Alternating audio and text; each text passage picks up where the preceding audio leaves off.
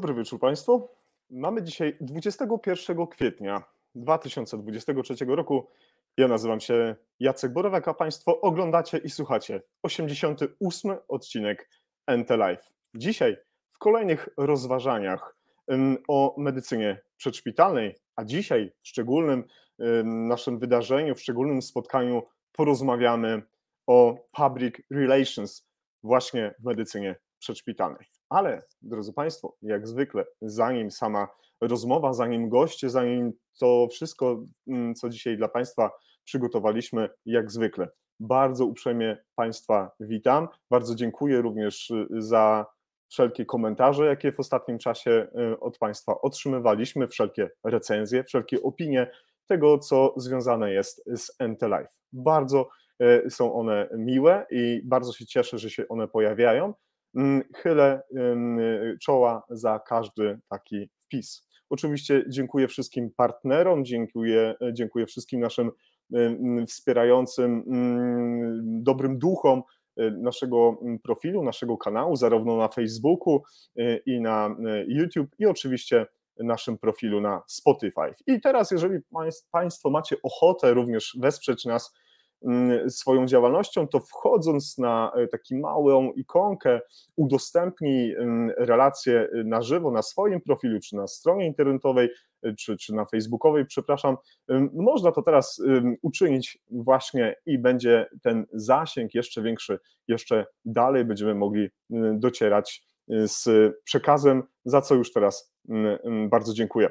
Y, wydarzenie nasze dzisiaj, dzisiejsze zostało przygotowane jak zwykle przy współpracy ze stałymi mm, partnerami. Y, są nimi Paramedyk Polan Ratownictwo Ratunkowa w Rostoce, jest też Polskie Towarzystwo Pielęgniarstwa Ratunkowego, y, jest z nami Ratownik na Wyspach, jest Prehospital Blog, jest ratownictwo medyczne, łączy nas wspólna pasja, jest także Lukas Felczer, jest Marek Maślanka i jest z nami dzisiaj w sposób bardzo wyjątkowy i się bardzo na to cieszę. Profil i cała organizacja, Polskie Stowarzyszenie Public Relations, za co uprzejmie e, dziękuję zarówno zarządowi i wszystkim członkom tego świetnego miejsca, w którym dzieją się bardzo ciekawe, e, drodzy Państwa, mm, kwestie. Dzisiaj do mm, naszej rozmowy mm, poświęconej właśnie Public Relations zaprosiliśmy trzy osoby, dokładnie cztery. Ta czwarta mm, to szczególna mm, osoba, za chwilkę y, o niej słów kilka powiemy. Pani Iwona Dziedzic-Gawryś, rzeczniczka, rzeczniczka prasowa, znany lekarz, dog planner, specjalistka właśnie PR, jest, będzie dzisiaj z nami. Jest też z nami pani doktor Maria Buszman, E, ekspertka do spraw komunikacji i doradztwa strategicznego, prezeska zarządu Bushman Komunikacja.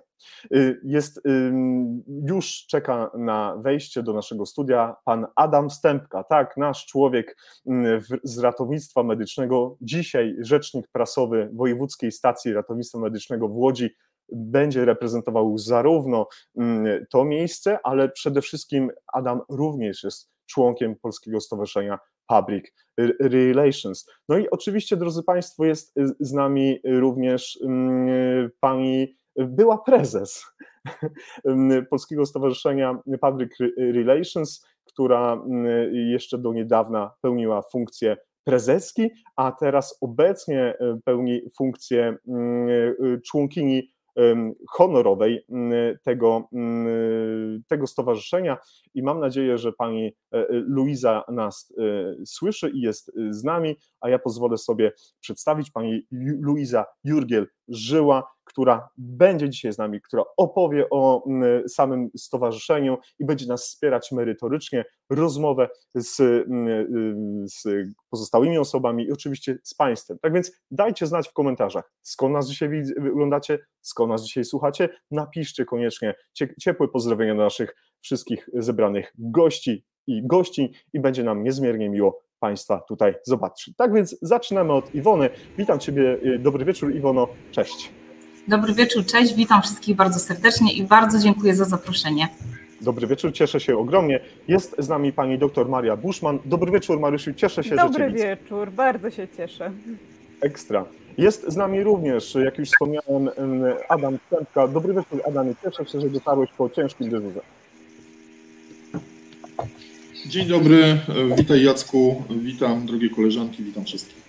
Cieszę się. No i ta y, wspomniana przeze mnie, bardzo wyjątkowa dzisiaj postać, wyjątkowa osoba jest z nami pani Luiza Jurgiel-Żyła. Dobry wieczór Luizo, cieszę się, że do nas dotarłaś. Dziękuję bardzo. E, też się cieszę i cieszę się bardzo, że udało nam się e, w tak licznym gronie w piątek wieczór e, tutaj zebrać, aby porozmawiać o public relations. I od razu chciałbym Tobie, Luizo, bardzo podziękować, że kilka miesięcy za to, że kilka miesięcy temu, gdzie do Ciebie zadzwoniłem, tak zuchwale skorzystałem z dostępnego numeru telefonu na Waszym profilu facebookowym, po prostu zadzwoniłem, powiedziałem, tutaj ja chcę taki odcinek przygotować, ja mam taki na to wszystko plan, a, a Ty jeszcze wtedy pełniłaś funkcję prezeski, jeśli dobrze pamiętam, powiedziałaś, dobrze, bierzemy, robimy, e, ale nie od razu, musimy poczekać, to wszystko musi potrwać. E, no i cieszę się bardzo, że dzisiaj mamy finał tych naszych rozmów e, i jestem mi niezmiernie miło, że tak bardzo pozytywnie podeszłaś do tego e, ciekawego pomysłu. Bardzo dziękuję. Tak, to prawda. Twój telefon był zaskakujący, ponieważ najczęściej dzwonią dziennikarze bądź PR-owcy, a więc informacja, że osoba zupełnie niezwiązana z public relations jest naszym fanem e, i jeszcze ma e, chęć podzielenia się wiedzą o PR-ze ze swoją grupą branżową, była niesamowicie pasjonująca wręcz, bo e, to w sumie chyba w naszej 29-letniej historii pierwszy raz aż tak mamy możliwość e, przemówienia w, do, do konkretnej grupy branżowej, nie na naszą, e, nie z naszej inicjatywy, ponieważ e, wokół public relations jest bardzo wiele stereotypów. Często jest kojarzona z polityką, z, z propagandą i innymi strasznymi rzeczami. Tak więc PR-owcy od, od lat, od praktycznie początku istnienia tego zawodu, przynajmniej w Polsce, E, bo PR wszedł w latach 90., kiedy to jeszcze całe pokolenia pamiętały, e, jak się kreowało rzeczywistość za pomocą mediów. PSPR miał od początku misję szerzenia wiedzy o etycznym komunikowaniu, o wszelkich narzędziach, które mamy dostępne do tego, aby budować te mosty pomiędzy organizacją, firmą, a społeczeństwem. A absolutnie e, jest to e, przeciwieństwo tego, co, mm, co robi się w, w państwach, które tworzą rzeczywistość za pomocą komunikacji.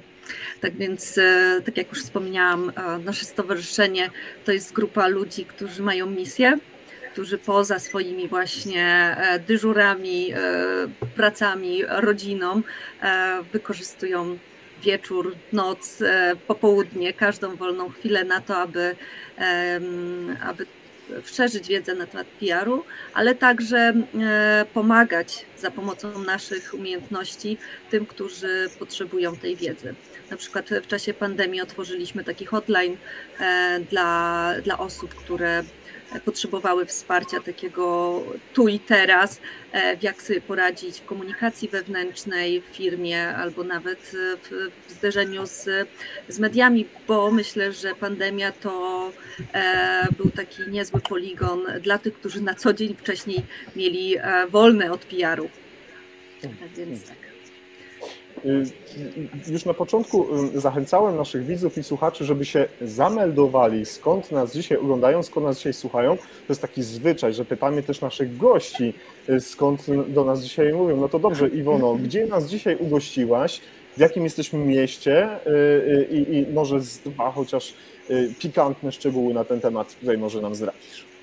No nie wiem, czy pikantne, bo jestem w Warszawie, ale jestem obecnie w biurze, w biurze Znany Lekarz. E, świeżo po remoncie biuro, więc, e, więc idealnie. E, no i co, pogoda jak zawsze, jak dzisiaj właściwie była, jest nadal super, więc myślę, że wszyscy, którzy się tu z nami witają, też mieli taką pogodę jak ja dzisiaj w Warszawie. Doskonale. A droga Mario, gdzie ty nas dzisiaj ugościłaś i gdzie teraz? Ja na Śląsku. Ja na Śląsku, czyli Katowice. E, tutaj mamy siedzibę i stąd pochodzę i tutaj em, u nas chyba jest zawsze ładna pogoda, tak myślę.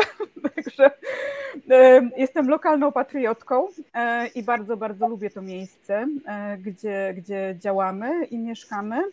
E, Natomiast pracujemy faktycznie w całej Polsce, także się przemieszczamy w różne piękne miejsca. E, Do Warszawy też. To super, doskonale, bardzo się cieszę. E, Adamie drogi, kiedy żeśmy się ostatnio widzieli i słyszeli, kiedy między innymi rozważania y, były toczone na temat ratownictwa medycznego, medycyny ratunkowej, stanów nagłych, kardiologii ratunkowej itd., itd., przyjąłeś nas w zaciszu swojego pokoju, dzisiaj na salony żeś nas zaprosił. Przypomnij naszym widzom i słuchaczom, gdzie to dzisiaj żeśmy się znaleźli. Wiemy, że w centralnej Polsce. Poprosimy o mikrofon, drogi Adamie. Dzisiaj znaleźliśmy się, Jacku, w Łodzi. Ostatnio było to inne miasto, Kutno, teraz O. jest to Łódź. I z tegoż miasta no, mam przyjemność Was wszystkich przywitać. Doskonale. No to Luizo, a ty gdzie jesteś dzisiaj? Bo się okazuje, że mamy wspólnych znajomych. E, Gdzieś tam się okazało na Tak. Facebookach, no ale może nie o To tym, ale prawda. chociaż Pochodzę powiedz, z Lubuskiego e, No i tam, e, tam też ci- ci wspólni znajomi, ale dzisiaj jestem na Żoliborzu e, w Warszawie, e, gdzie też e, wróciłam z Wrocławia, bo miałam epizod wrocławski, ale Warszawa jednak to jest to, gdzie, gdzie moje serce bije najszybciej i najchętniej, więc tutaj jest. doskonale. Y, y, Zanim zadam takie pierwsze pytanie, które będę dedyko- dedykował absolutnie nam wszystkim, to poproszę jeszcze mm, mm, członkinię y, honorową, byłą panią mm, prezeskę stowarzyszenia, żeby choćby w dwóch, trzech zdaniach powiedziała, co każdy z nas, osób niezwiązanych z PR, powinien wiedzieć na temat waszej organizacji i oprócz strony internetowej Facebooka i profilu na, na, na y, YouTube, gdzie jeszcze można znaleźć konkretne informacje związane z waszą działalnością? Najlepiej się z nami spotykać. Mamy obecnie prawie 200 członków i członkiń, e, a każde spotkanie może wnieść najwięcej, ponieważ e, możemy wtedy porozmawiać o konkretnych case'ach. E, Ale w dobie internetu to, to jednak e, strona internetowa, na której na samym dole można zapisać się do newslettera, który jest otwarty dla wszystkich. Członkowie, e, którzy dołączą, przyjmujemy osoby, które zajmują się PR-em bądź edukują w tę stronę, ale mamy też taki mały haczyk, że można się po prostu tym PR-em interesować i w jakiś sposób wykazać, e, że, mm, że używa się tego PR w swoim codziennym życiu i też myślę, że, e, że każdego pasjonata też możemy przyjąć i w, newsletterze członkowskim są dodatkowe nagrania e, z naszych spotkań wewnętrznych, wejściówki na konferencje i tak dalej. Tak więc tutaj zachęcam, ponieważ no myślę, że, że inwestycja 300 zł rocznie nie jest, nie jest bardzo męcząca dla portfela, a e, myślę, że e, możliwość poznania e, ludzi, którzy zajmują się tym samym co my, e, jest bardzo, bardzo cenna. E, I tak, no my przede wszystkim oprócz tego, że łączą, łączą nas te same cele, e, to też strasznie się lubimy. E, I w PSP-że jest taki klimat domówki. Dyrektor komunikacji razem z wiecznie zapracowanym e, rzecznikiem robią e, wspólne projekty, których sami pojedynkę nie daliby rady zrobić, bo wiedzą, że to jest potrzebne, bo e, czują, że, mm, że, że, że warto jest to robić. E, ma, jesteśmy też na maksa otwarci na, na studentów, e, dlatego tutaj wykorzystam Twój kanał do tego, żeby apelować do, do młodych, aby się nie bali zadzwonić, powiedzieć, że, że super byłoby coś razem z, zorganizować, czy, czy choćby skonsultować jakąś. Pracę naukową, e, albo szukają po prostu stażu, bo czasem e, to jest takie wrażenie, że jak jest wielka organizacja i te e, fantastyczne, utytułowane głowy, no to, to jest jakiś mur między nami, a, a nie, my jesteśmy mega, mega dostępni i, i cieszy nas każda możliwość pomocy. Bardzo Ci serdecznie. Dziękuję za takie krótkie przedstawienie. mm, takich najważniejszych kwestii związanych y, z Waszą działalnością, gdzie, jak i po co i dlaczego zachęcamy wszystkich Państwa do tego, by zaglądać w te miejsca, żeby korzystać z takiego newslettera i, i tak jak A wspomniałem. jeszcze na jedna rzecz ważna, e, bo oprócz tych takich rzeczy, które my sami chętnie e, organizujemy i edukujemy, to myślę, że dla osób spoza branży e, ważne jest to, że można z nami skonsultować bądź sprawdzić, e, czy jakieś e, działanie, z którym się spotkali, czy ze strony PR-owców, czy w swojej firmie, czy jest zgodne z kodeksami etyki. No my znamy wiele już case'ów, mm, jesteśmy w stanie szybko zweryfikować, ocenić albo zadać odpowiednie pytania, aby, aby pomóc takiej osobie, która a stoi przed takim dylematem, czy to jest ok, czy nie jest ok, nie wiem, podszywać się na forach dyskusyjnych za e, pacjentów zadowolonych z usługi, e, czy na przykład ktoś jest, czuje się mm, ofiarą e, działania w internecie, hejtu i tak dalej i nie wie co robić. Myślę, że nasze stowarzyszenie może być pierwszym krokiem takim, żeby taką doraźną pomoc dostać, gdzieś e, wskazówkę, gdzie, e, gdzie się udać po pomoc albo e, głowa do góry, nie martw się. Wszystkich to kiedyś spotka. Nasze społeczeństwo i firmy dzielą się na tych, którzy już mieli kryzys, albo na tych, którzy będą mieli kryzys. Tak więc myślę, że, że takie wsparcie też można w stowarzyszeniu w PSP-że zdobyć. Cieszę się, że eksperci Waszego stowarzyszenia są, pomagają. Y, Tu Marysia, kiedyśmy się spotykali w naszym technicznym ym, spotkaniu, powiedziała, że łączy nas wiele w medycynie przedszpitalnej, PR-owców i medyków. Jesteśmy pomagaczami, lubimy pomagać i bardzo się cieszę, że taką funkcję również, drodzy Państwo, spełniacie. No to dobrze. To y, y, pierwsze pytanie jest banalnie proste, tylko mnie ciekawi, czy każdy z Was posłuży się tą samą odpowiedzią, czy jednak dla każdego z Was definicja public relations jest zupełnie czymś innym. Iwona, czym dla Ciebie jest ta definicja? Co to dla Ciebie jest takiego, e, z czym byś chciała podzielić się z naszymi widzami i słuchaczami?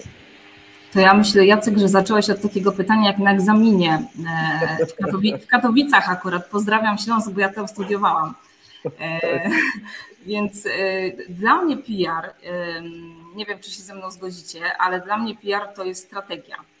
E, To jest takie długofalowe działanie, e, które jest wpisane w takie DNA firmy, organizacji, właściwie każdego. E, I oczywiście tych definicji, to pewnie Maria czy Luiza potwierdzą, jest dużo, bo i literatury też jest dużo na temat PR-u, ale pewnie jakbym miała tak powiedzieć ogólnie, to właśnie tak. Natomiast pod tą strategią mieści się dużo różnych takich elementów tej, tej strategii, tego PR-u. Natomiast ja zawsze lubię podkreślać, że PR to nie jest jeden piknik, jeden event i jeden kryzys, tylko to jest właśnie długofalowy proces, który dopiero po jakimś czasie, i tego czasu możemy sobie go określić, ale czasami trudno to zrobić, dopiero po jakimś czasie przynosi efekty. Mm. E, Marysiu, czym, czym dla Ciebie jest e, PR, public relations? Ja tak naprawdę, jak mówiliście o tych wielu definicjach e, PR-u, to przypomniałam sobie wstęp, bo kiedyś pracowałam e, etatowo na uczelni i czytałam te prace dyplomowe studentów i tam zawsze zaczynało się tak, jest ponad 2000 definicji public relations. I tutaj następowały różne definicje, e, które ten dany wykładowca akceptował oraz po prostu uzasadnienie, dlaczego te powinny być stosowane. A ja zazwyczaj kiedy, e, kiedy uczyłam e, i kiedy rozmawiam w ogóle o PR-ze i, i nawet z klientami, tak, i przedstawiam jakieś obszary, to, to zawsze uważam, że sama ta definicja mieści się w nazwie e, naszego zawodu.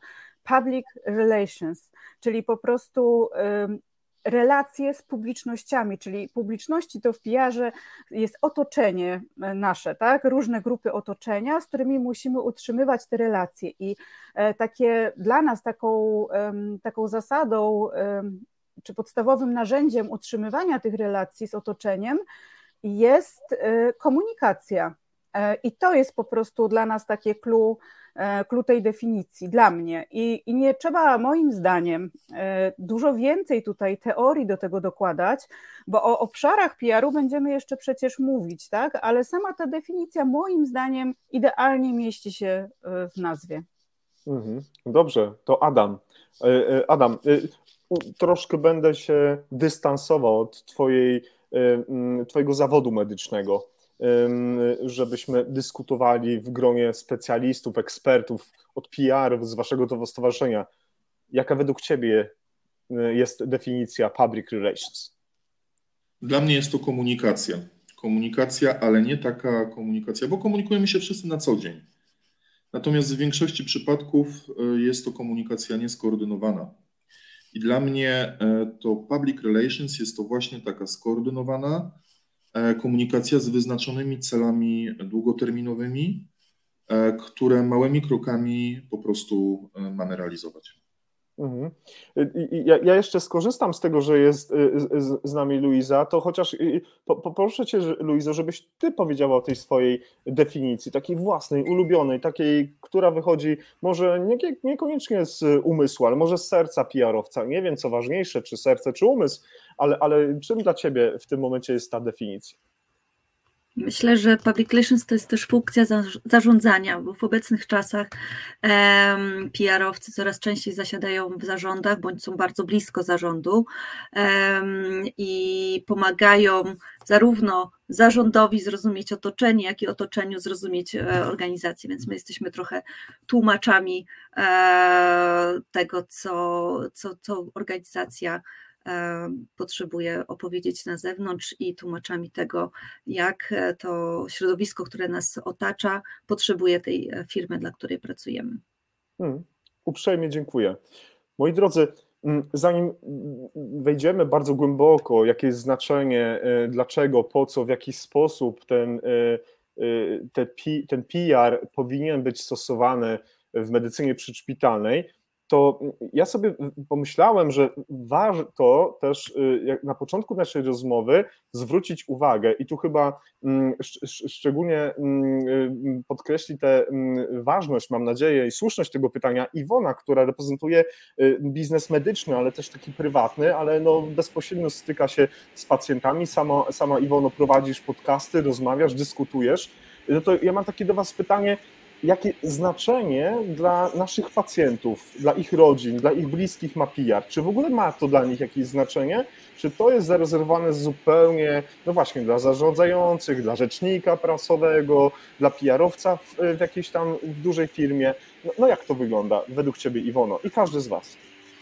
Wiesz co, Jacku, ja sobie myślę, że PR to ma, ma znaczenie tak naprawdę dla każdego. Natomiast jeśli popatrzymy przez pryzmat branży medycznej czy branży zdrowia, to y, no ja z doświadczenia mogę powiedzieć, że to jest bardzo mm, taka kryzysogenna, ale też krucha branża. I w tej branży, y, może nie szczególnie, ale bardzo mocno, zwłaszcza w sektorze prywatnym, podkreśla się właśnie pacjenta. To nie znaczy, że lekarz nie jest, nie jest ważny Natomiast szczególnie w branży właśnie tej prywatnej, ten pacjent jest taki, nawet mówi się o czymś takim e, jak pacjocentryzm, czyli nasze wszystkie działania, nasza strategia, nasze, e, nasze podejście, te relacje, o których też Maria mówiła, czy ta strategia jest bardzo nakierowana na pacjenta, no bo dzisiaj wszyscy wiemy, że zdrowie to jest taka wartość najważniejsza wszyscy gdzieś tam o nią dbamy, wszyscy sobie też składając nawet życzenia, to w pierwszej, pierwszym rzucie mówimy o zdrowiu.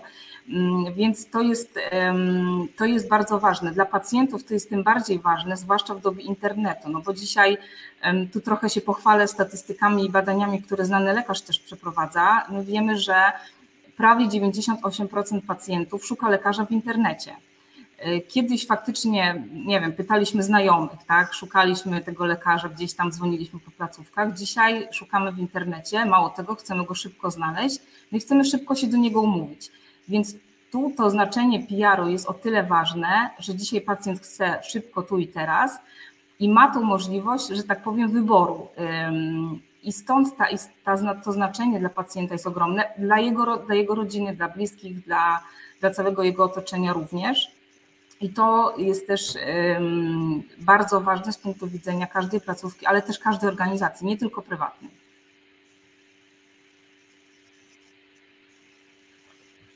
Nie słyszymy Cię, Jacku, albo przynajmniej ja nie słyszę. Y, y, tak, już się teraz słyszymy. Marysiu, ty masz wiele lat doświadczeń akademickich, wykładowczyni, Uniwersytet, Uniwersytet Ekonomiczny, jeżeli dobrze pamiętam. Mam nadzieję, że tutaj nie popełniłem błędu, no ale też jesteś obywatelką naszego kraju, korzystasz z pomocy medycznej takiej, a nie innej. Jak według ciebie E, ten PR e, powinien może iść dalej, żeby jakby nie powielać cały czas tego samego pytania, jakie powinien mieć znaczenie dla, mm, dla wszystkich obywateli, dla pacjentów, dla rodzin, dla, dla bliskich, którzy stykają się z koniecznością udzielenia medycznej pomocy. To ja tutaj jeszcze powiem, że e, może jako wykładowczyni, no to tutaj e, ta funkcja nie ma jakiegoś specjalnego zastosowania, natomiast e, za to to, co robimy w firmie, czyli prowadzenie marek osobistych specjalistów w zakresie medycyny, to, to tutaj mamy styczność wbrew pozorom, prowadząc właśnie te marki, między innymi komunikując w mediach społecznościowych, mamy styczność z pytaniami pacjentów właśnie, czyli po prostu widzimy, jak wiele pytań, jak wiele pytań pacjenci zadają, o co pytają mm, i jak bardzo jest ta wiedza potrzebna faktycznie, e, taka rzetelna i, e, i zaufanie do specjalistów. I my tutaj mamy e, też jakby zarządzamy kontami na znanym lekarzu właśnie, e, mhm. także też tam, e, też tam korzystamy, jesteśmy bardzo, bardzo zadowoleni z tego i wcale nie umawiałyśmy się na tą informację, absolutnie. E, w każdym razie, w każdym razie mamy takie doświadczenia, że widzimy, że po każdym praktycznie poście, który jest umieszczony obojętnie jakiej specjalizacji, jest bardzo dużo pytań pacjentów o podstawowe rzeczy, czyli mamy, ja mam takie poczucie, że mimo tego, że szukamy informacji w internecie, że drążymy te tematy, to cały czas jest jednak bardzo duże sanie na taką rzetelną wiedzę, na, e, na, na takie budowanie e, zaufania wśród pacjentów e, i właśnie informowanie takie rzetelne i budowanie tego zaufania. Na to bym zwróciła uwagę. I oczywiście też się zgadzam, że są dwie strony medalu. Publiczna służba zdrowia, na szczęście mam nadzieję, że to się powoli zaciera i e, prywatna.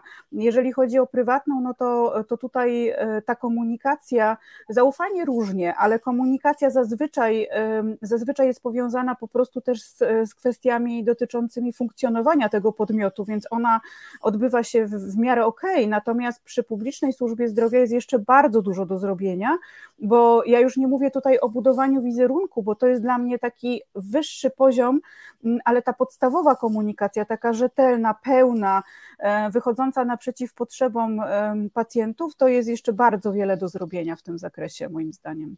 Mhm. Adam, y, ratownik medyczny, rzecznik prasowy wojewódzkiej stacji pogotowia ratunkowego w Łodzi dwie ważne funkcje. Bardzo e, istotna ta medyczna, ale też właśnie ta PR-owa. Mm, to jak ty odniesiesz się do tego pytania? Jakie, jakie będzie, jaka będzie twoja odpowiedź e, na zadanie pytanie, jakie właśnie znaczenie ten PR ma albo powinien mieć dla pacjentów, dla ich najbliższych i dla tych wszystkich osób, które no, korzystają z usług e, medyków, którzy wykonują, wykonują swoją pracę w medycynie przedszpitalnej. W mojej opinii to znaczenie jest e, bardzo dużo olbrzymie, rzekłbym nawet. Wszyscy, tutaj trochę tak wejdę bardziej w działkę medyczną, wszyscy w systemie Państwowego Ratownictwa Medycznego narzekamy chociażby na liczbę wezwań, która nie stanowi e, stanu nagłego zagrożenia zdrowotnego. Zgodnie z ostatnimi danymi Ministerstwa Zdrowia tych wezwań jest e, około 40%. W mojej subiektywnej opinii podkreślę, liczba tych właśnie wezwań nieuzasadnionych wynika z tego, że ktoś zapomniał kiedyś o PR-ze w momencie tworzenia tego systemu. W momencie, kiedy mm, w 2006 roku wchodziła w życie ustawa o Państwowym Ratownictwie Medycznym, w momencie, kiedy tworzono zespoły podstawowe, zespoły specjalistyczne, szpitalne oddziały ratunkowe, zawód ratownika medycznego, pielęgniarki systemu, lekarza systemu, nikt nie e, powiedział pacjentowi, kim ten ratownik medyczny jest, jakie ma kwalifikacje, jakie ma kompetencje, do czego ma służyć ten system. Czy ten system będzie do wystawiania recept w przypadku schorzeń przewlekłych, czy być może ma być to system do e, ratowania zdrowia i życia ludzkiego. I e, mam głębokie przekonanie, a tak naprawdę również głęboką nadzieję, że jeżeli wszyscy w tym systemie państwowego ratownictwa medycznego będziemy w odpowiedni sposób realizować funkcje z zakresu public relations, i mówię tutaj o wszystkich, nie mówię tutaj o rzecznikach prasowych, nie mówię tutaj o kadrze zarządzającej, nie mówię tutaj e, również o specjalistach PR, jeżeli takowi są zatrudnieni w stacjach pogotowia ratunkowego, ale mówię tutaj o wszystkich nas, ratownikach medycznych, pielęgniarkach systemu i lekarzach systemu, którzy tak naprawdę są takimi e, PR-owcami pierwszej linii. Jeżeli wszyscy będziemy odpowiednio tego typu funkcje pełnić, to sądzę, że w końcu ten system się poprawi. Ta komunikacja z pacjentem e, zaskutkuje tym, że no, będziemy realizować zadania, do których jesteśmy po prostu przeznaczeni. Mhm. Marysiu, doskonale się składa, że Adam reprezentuje łódzkie środowisko medyczne. Prędzej czy później padłoby to pytanie, prędzej czy później dotknęlibyśmy tej kwestii.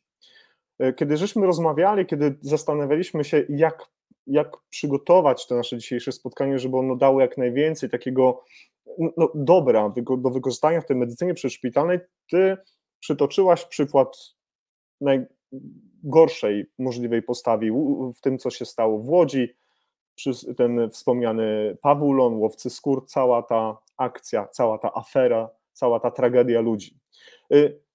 Y, no właśnie, i Adam przed chwilką powiedział o jednej kwestii, że, że wiele lat temu, czy w systemie coś zostało zrobione, coś zostało niezrobione, mm, mm, coś, co ma teraz ogromne znaczenie.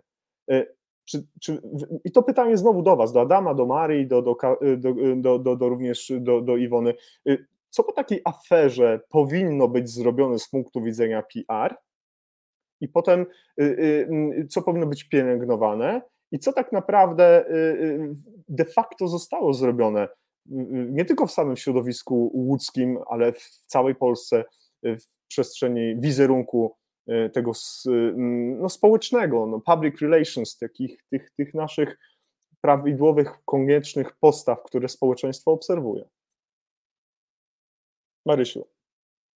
Wydaje mi się, że ten przykład przytoczyła Iwona e, w Ach. takich naszych dyskusjach. Aha, to przepraszam, to, to, to e, Nie szkodzi, może możemy...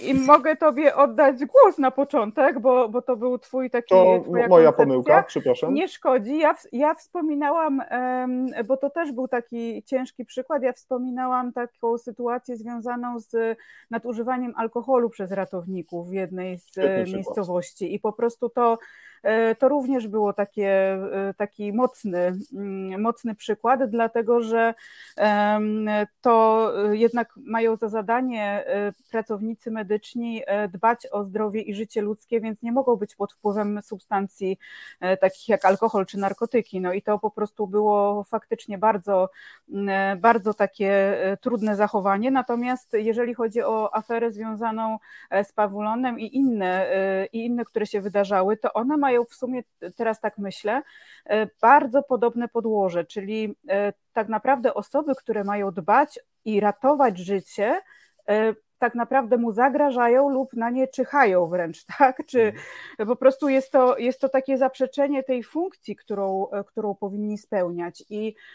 I to było takim najbardziej jaskrawym, jaskrawym elementem, który zwrócił uwagę na to, co, co się wydarzyło w tych sytuacjach. Natomiast tam to już, to już jest wiele lat po tych, po tych wydarzeniach i nie pamiętam dokładnie, przyznaję, jakie były po kolei działania, które zostały podjęte, natomiast na 100% y, skala tej afery i skala tego, że my do dzisiaj pamiętamy o tym, świadczy, że nie zrobiono tego, co trzeba, odpowiednio szybko. No bo byśmy tego wszystkiego nie pamiętali w taki sposób. Pewnie ani nie było to szybko, ani w odpowiedni sposób, czyli jeżeli tutaj byśmy zaczęli mówić, co powinno się w sytuacji kryzysowej zrobić po kolei i jaki, jaki scenariusz, jak scenariusz powinien wyglądać, to pewnie byśmy siedzieli wiele godzin tak naprawdę. Natomiast dla mnie najważniejsze jest to, żeby pamiętać przy sytuacjach kryzysowych, że podstawą to jest zapobieganie tym sytuacjom. I jestem bardzo, bardzo ciekawa i nie wiem, czy są takie badania, czy y, ile placówek medycznych ma e, takie manuale kryzysowe albo chociaż krótką instrukcję i wie, co trzeba zrobić, kiedy coś takiego się wydarzy. To jest taka podstawa, tak? Czyli po prostu posiadanie tego typu e, instrukcji i i działanie potem według jakichś schematów, które są przygotowane, ono pozwala nie stracić głowy w takich sytuacjach kryzysowych i zareagować właśnie szybko. A moim zdaniem to były te dwa czynniki, czyli późna reakcja, i nieodpowiednia. A to, jakie mogą być nieodpowiednie, to tak jak mówię, no moglibyśmy i o scenariuszach kryzysowych, i o tych, jakie te zachowania powinny być e, odpowiednie, jakie są nieodpowiednie, moglibyśmy długo mówić. Jeszcze może tylko jedną rzecz dodam, e, że takie po prostu podstawowe zachowanie, w sumie najprostsze, tak jak mówiliśmy przy definicjach PR-u o tej komunikacji, która jest najważniejsza. Tutaj e, Adam przede wszystkim podkreślił, że to komunikacja, że dla niego to jest PR, to komunikacja, no to właśnie o to chodzi chodzi. E, kiedy się wydarza coś trudnego, nieważne co by to było, nieważne jak trudne wydarzenie by się wydarzyło, e, to my musimy komunikować na ten temat, czyli po prostu rzetelnie sprawdzić e, sytuację, a potem to w odpowiedni sposób przekazać, prawdziwy, tak, prawdziwy. A jeżeli nie wiemy, co się stało, czy mamy jakiś problem w tym zakresie, żeby to ustalić, to musimy dojść do tego i przekazać też, że właśnie to robimy, tak? Czyli po prostu taka stała komunikacja i traktowanie w taki sposób poważny zarówno dziennikarzy z drugiej strony, jak i osób, które, to, e, która ta, e, które ta sytuacja dotyczy lub interesuje, to jest dla mnie taka podstawa, czyli taka rzetelność po prostu. Hmm. Y, y, zanim oddam głos autorce tego wątku, bo faktycznie y, sp sprawdziłem notatki i to właśnie Iwona. Drodzy Państwo, widzowie, słuchacze, dziękuję za pierwsze pytania, które się one już pojawiają. Doskonale. O, to jest najlepsza rzecz, jakie się może tutaj przytrafić. Pozwólcie jednak, że przesuniemy odpowiedzi na te kwestie nieco na dalszą część naszego spotkania, tak żebyśmy mogli kilka wątków Państwu zaprezentować, pokazać, o czym nasi eksperci i ekspertki będą chcie, chcieli opowiedzieć. W związku z tym pozwólcie, że za chwil parę będziemy się do tego mogli odnieść. No ale dobrze, Iwono, to, to, to jak, jak ty się zapatrujesz na ten wątek, bo, bo on jest szczególnie ważny nie tylko dlatego, że, że tu jest Adam, Łódź i tak dalej, no ale to miało ogromne znaczenie. Tak, e, to znaczy ja absolutnie, Adam, to nie jest przytyk w kierunku ciebie, e, w twoim, w twoim, w twoim kierunku. Ja bardziej przytoczyłam tą, e, tą historię, czy ten kryzys, no bo on faktycznie odcisnął bardzo duże piętno na w ogóle na wizerunku, powiedziałabym nawet szeroko pojętej ochrony zdrowia, tak? I na utracie takiego zaufania, które my jako pacjenci po prostu mieliśmy, a to jest w PR naprawdę bardzo ważne. Ja nawet sobie pokusiłam się trochę przed naszym spotkaniem o y, jakby zapytanie kilku osób związanych z branżą medyczną, y, czy pamiętacie jakiś taki największy kryzys y, w branży ochrony zdrowia? No i faktycznie tam się to przewijało, najczęściej właściwie, więc mimo tego, że to był chyba 2002 rok, jak się nie mylę, więc naprawdę naście lat temu, to cały czas o tym pamiętamy. I oczywiście mm, też się przyznaję szczerze, że nie pamiętam dokładnie, a to też jest trochę dziwne, bo Maria też nie pamięta, jakie działania tam zostały podjęte. Natomiast gdzieś sobie wczoraj też czytałam taki artykuł chyba na Onecie, mm, jakby opisujący całą tą historię, co tam się zadziało. No te osoby oczywiście zostały skazane i, i chyba tam nawet odsiadują jakieś długie, y, długoletnie wyroki. Natomiast wydaje mi się, że i tu potwierdzę to, co też Maria powiedziała, że jeśli my faktycznie do tej pory pamiętamy taki kryzys, no bo y, wszyscy wiemy, że w PR jest tak, że są kryzysy mniejsze, większe, gdzieś tam y, my oczywiście PR-owcy z nimi pracujemy, udaje się je wykorzystać, przekuć czasami w sukces, faktycznie dużo działań podejmujemy, no ale jeśli pamiętamy jakiś taki kryzys, który bardzo, bardzo gdzieś tam siedzi w naszych głowach, no to znaczy, że być może coś nie zostało zrobione. Ja nie wiem dokładnie, czy nie, nie chcę tu absolutnie nikogo osądzać, Mhm. Natomiast, yy, natomiast faktycznie gdzieś to był taki chyba największy kryzys i kryzys związany z tym, co najważniejsze, no bo on dotyczył zdrowia i życia ludzi, tak? A to jest bardzo ważne, yy, żeby to zaufanie do osób, które wykonują taki zawód, yy, po prostu mieć. Adam, to w związku z tym, żeby ten wątek poprowadzić dalej, może już nie to, co zostało zrobione i, i a, czy dobrze, czy źle, nieważne co według rzecznika prasowego, takiej instytucji, którą ty reprezentujesz, e, ale też medyka. I nie wchodzę tutaj konkretne zadania rzecznika, jakie, jakie ma, bo na ten temat jeszcze będziemy rozmawiać, bo masz swoje zdanie na ten temat, szczególnie dedykowane właśnie nam, medykom. Ale gdyby odpukać w niemalowane, taka sytuacja miała się powtórzyć, albo gdyby się działo to teraz, to powiedz mi, co powinno się zadziać po takiej sytuacji, żeby to spełniało mm, standardy y, public relations, o których w waszym stowarzyszeniu, o który, w których waszej pracy e, tak bardzo mocno, o, o które tak bardzo mocno dbacie i zabiegacie?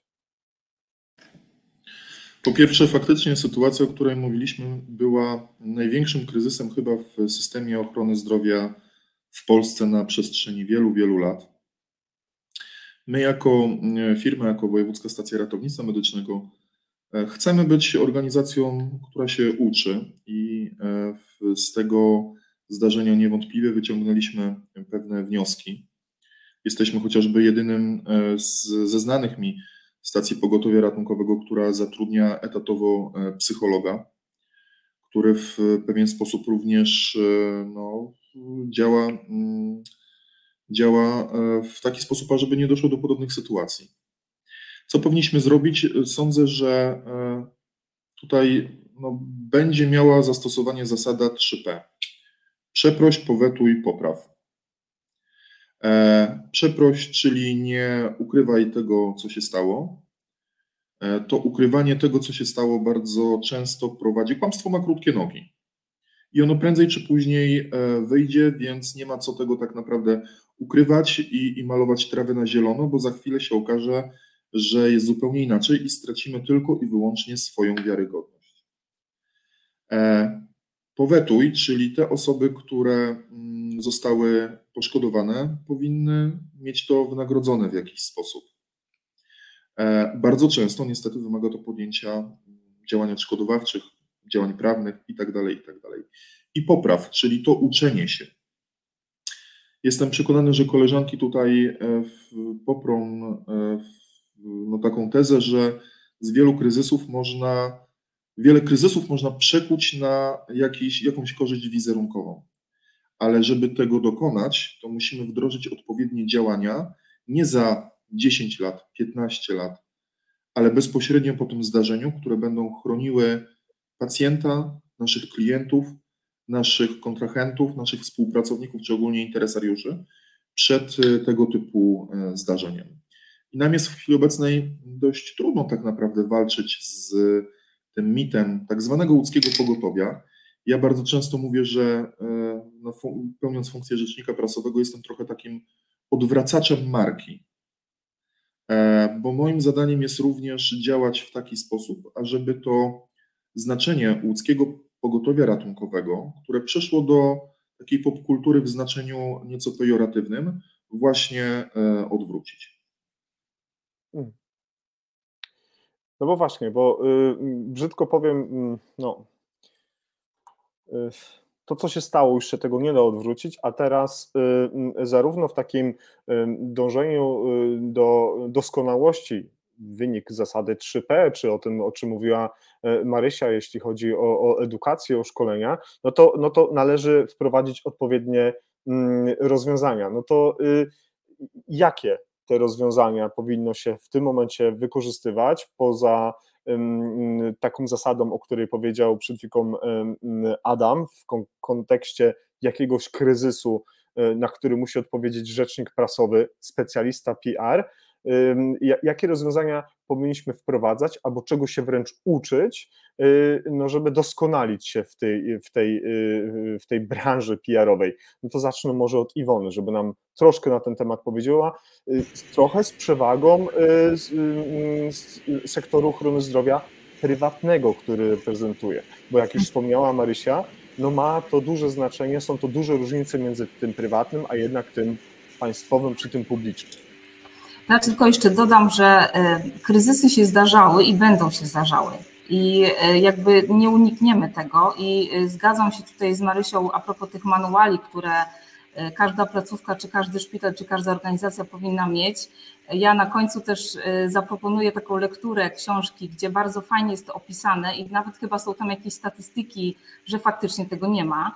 Mało tego, to nie tylko szpitale nie mają tego albo placówki medyczne, ale nawet duże firmy, więc jakby tu gdzieś jest też duże pole do, do działań. Natomiast myślę sobie, że o takich działaniach, które które, y, które powinny się zadziać albo które powinniśmy rozważać, y, to no, pewnie tych działań jest dużo, tak? I, i, I to trochę zależy od tego, jaki to jest kryzys, bo jeśli to jest tak ogromny kryzys, o jakim mówił Adam czy Maria, o którym rozmawialiśmy, to pewnie zgodzę się tutaj, że te, te działania 3P to jest taki must have i, i potem jeszcze trzeba dużo robić, żeby odwracać ten zły PR, jak to, co niektórzy mówią, od tego, że, że tak się wydarzyło.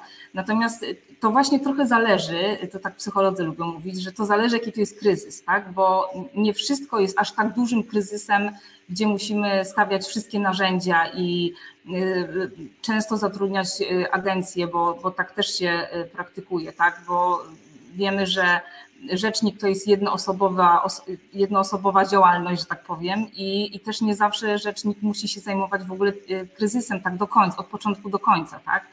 Więc jakby tutaj na pewno współpraca z jakąś e, wyspecjalizowaną agencją, jeśli chodzi o kryzysy, tu uśmiech do Marii, na pewno jest zawsze wskazana i ja e, przyznam, że w, w moim doświadczeniu też kiedyś korzystałam e, z pomocy takiej agencji. I to jest naprawdę nieoceniona pomoc, żeby, żeby z takiego kryzysu wejść. Natomiast ja zawsze wierzę, że w kryzysie po prostu wygrywa prawda i teraz jakkolwiek, cokolwiek by się nie działo, to po pierwsze gdzieś się mówi też o czymś takim, że nie chowajmy głowy w piasek, czyli zawsze wychodźmy frontem do tego kryzysu. E, I ja też taki kryzys ostatnio gdzieś tam przechodziłam i zawsze były są takie dywagacje, wystąpić, nie wystąpić, wziąć udział, nie, a może posłać pismo, a może wyjaśnić inaczej. Gdzieś w mojej głowie to już jest tak od studiów zakorzenione, że zawsze do kryzysu wychodzimy frontem i zawsze mówimy prawdę.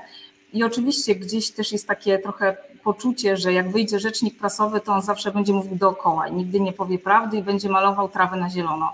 Yy, ale to, to, nie jest, to nie jest rola rzecznika. Rzecznik ma przekazać yy, jakby prawdziwą informację o tym, co się zadziało. Yy, faktycznie wszyscy jesteśmy tego uczeni od samego początku, że jeśli stało się coś złego, to przeprośmy i zawsze też właśnie powetujmy, czyli nie wiem, wynagrodźmy, wynagrodźmy komuś ten kryzys, tą sytuację przykrą, bo, bo, bo tak naprawdę różne sytuacje się dzieją. I ja myślę sobie, że w branży ochrony zdrowia, czy to przedszpitalnej, czy już takiej nawet późniejszej, czy w sektorze prywatnym, to jest szalenie istotne, żeby po prostu umieć prze, przekuć tą komunikację pokryzysową w taki sukces. I to się naprawdę udaje. To nie jest zawsze proste, bo gdzieś po drodze jest dużo takich sytuacji, które mm, mogą spowodować, że e, niezadowolony pacjent nagle zapisze, tak? I trzeba, trzeba gdzieś tam wejść, czy wejść na jakieś fora, czy tworzą się różne grupy, e, czy y, nagle docierają do nas informacje nawet nie tylko z mediów, no bo media to tak nie chcę powiedzieć, że to jest najmniejszy problem, ale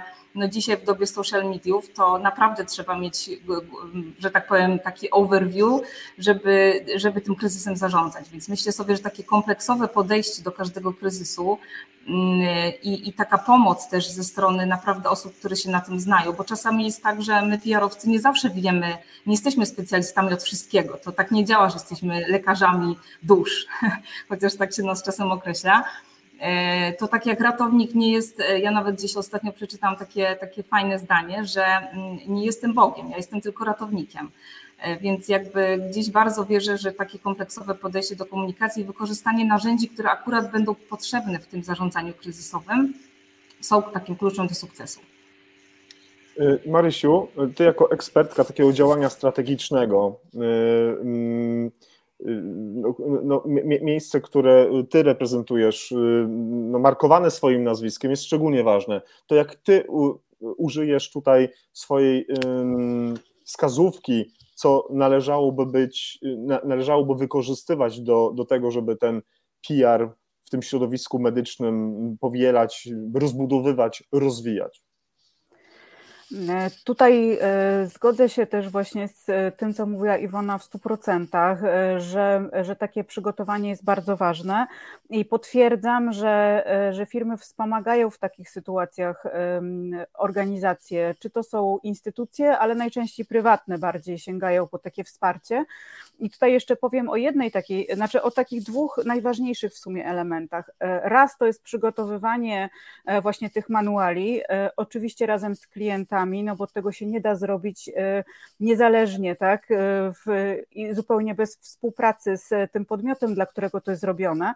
E, tutaj nie będę, nie będę bardzo długo rozwijała, na czym to polega, bo przede wszystkim to jest takie grzebanie trochę w tym, co się wydarzyło i co może się wydarzyć, tak, i przygotowywanie pewnych ścieżek, ale to nie jest wszystko, bo, bo czasem gdzieś, gdzie jest ten kryzys i jesteśmy wezwani jak to pogotowie ratunkowe do kryzysu, to, e, to my e, zauważamy, że jest nawet manual, tylko nikt go nie wdrożył, e, nikt nie przeszkolił ludzi, którzy ma, mieliby z tego korzystać. On po prostu stoi na półce. I to jest wtedy tak, jakby go nie było, bo trzeba tak naprawdę od zera działać. Dlatego ja też uważam, że w organizacji, gdzie nie zostali przeszkoleni pracownicy właśnie w ramach tego, jak korzystać z tego manuala, jak się mają zachowywać w takich trudnych sytuacjach, i uwaga, tu trzeba przeszkolić wszystkich. Od portiera po prezesa, tak?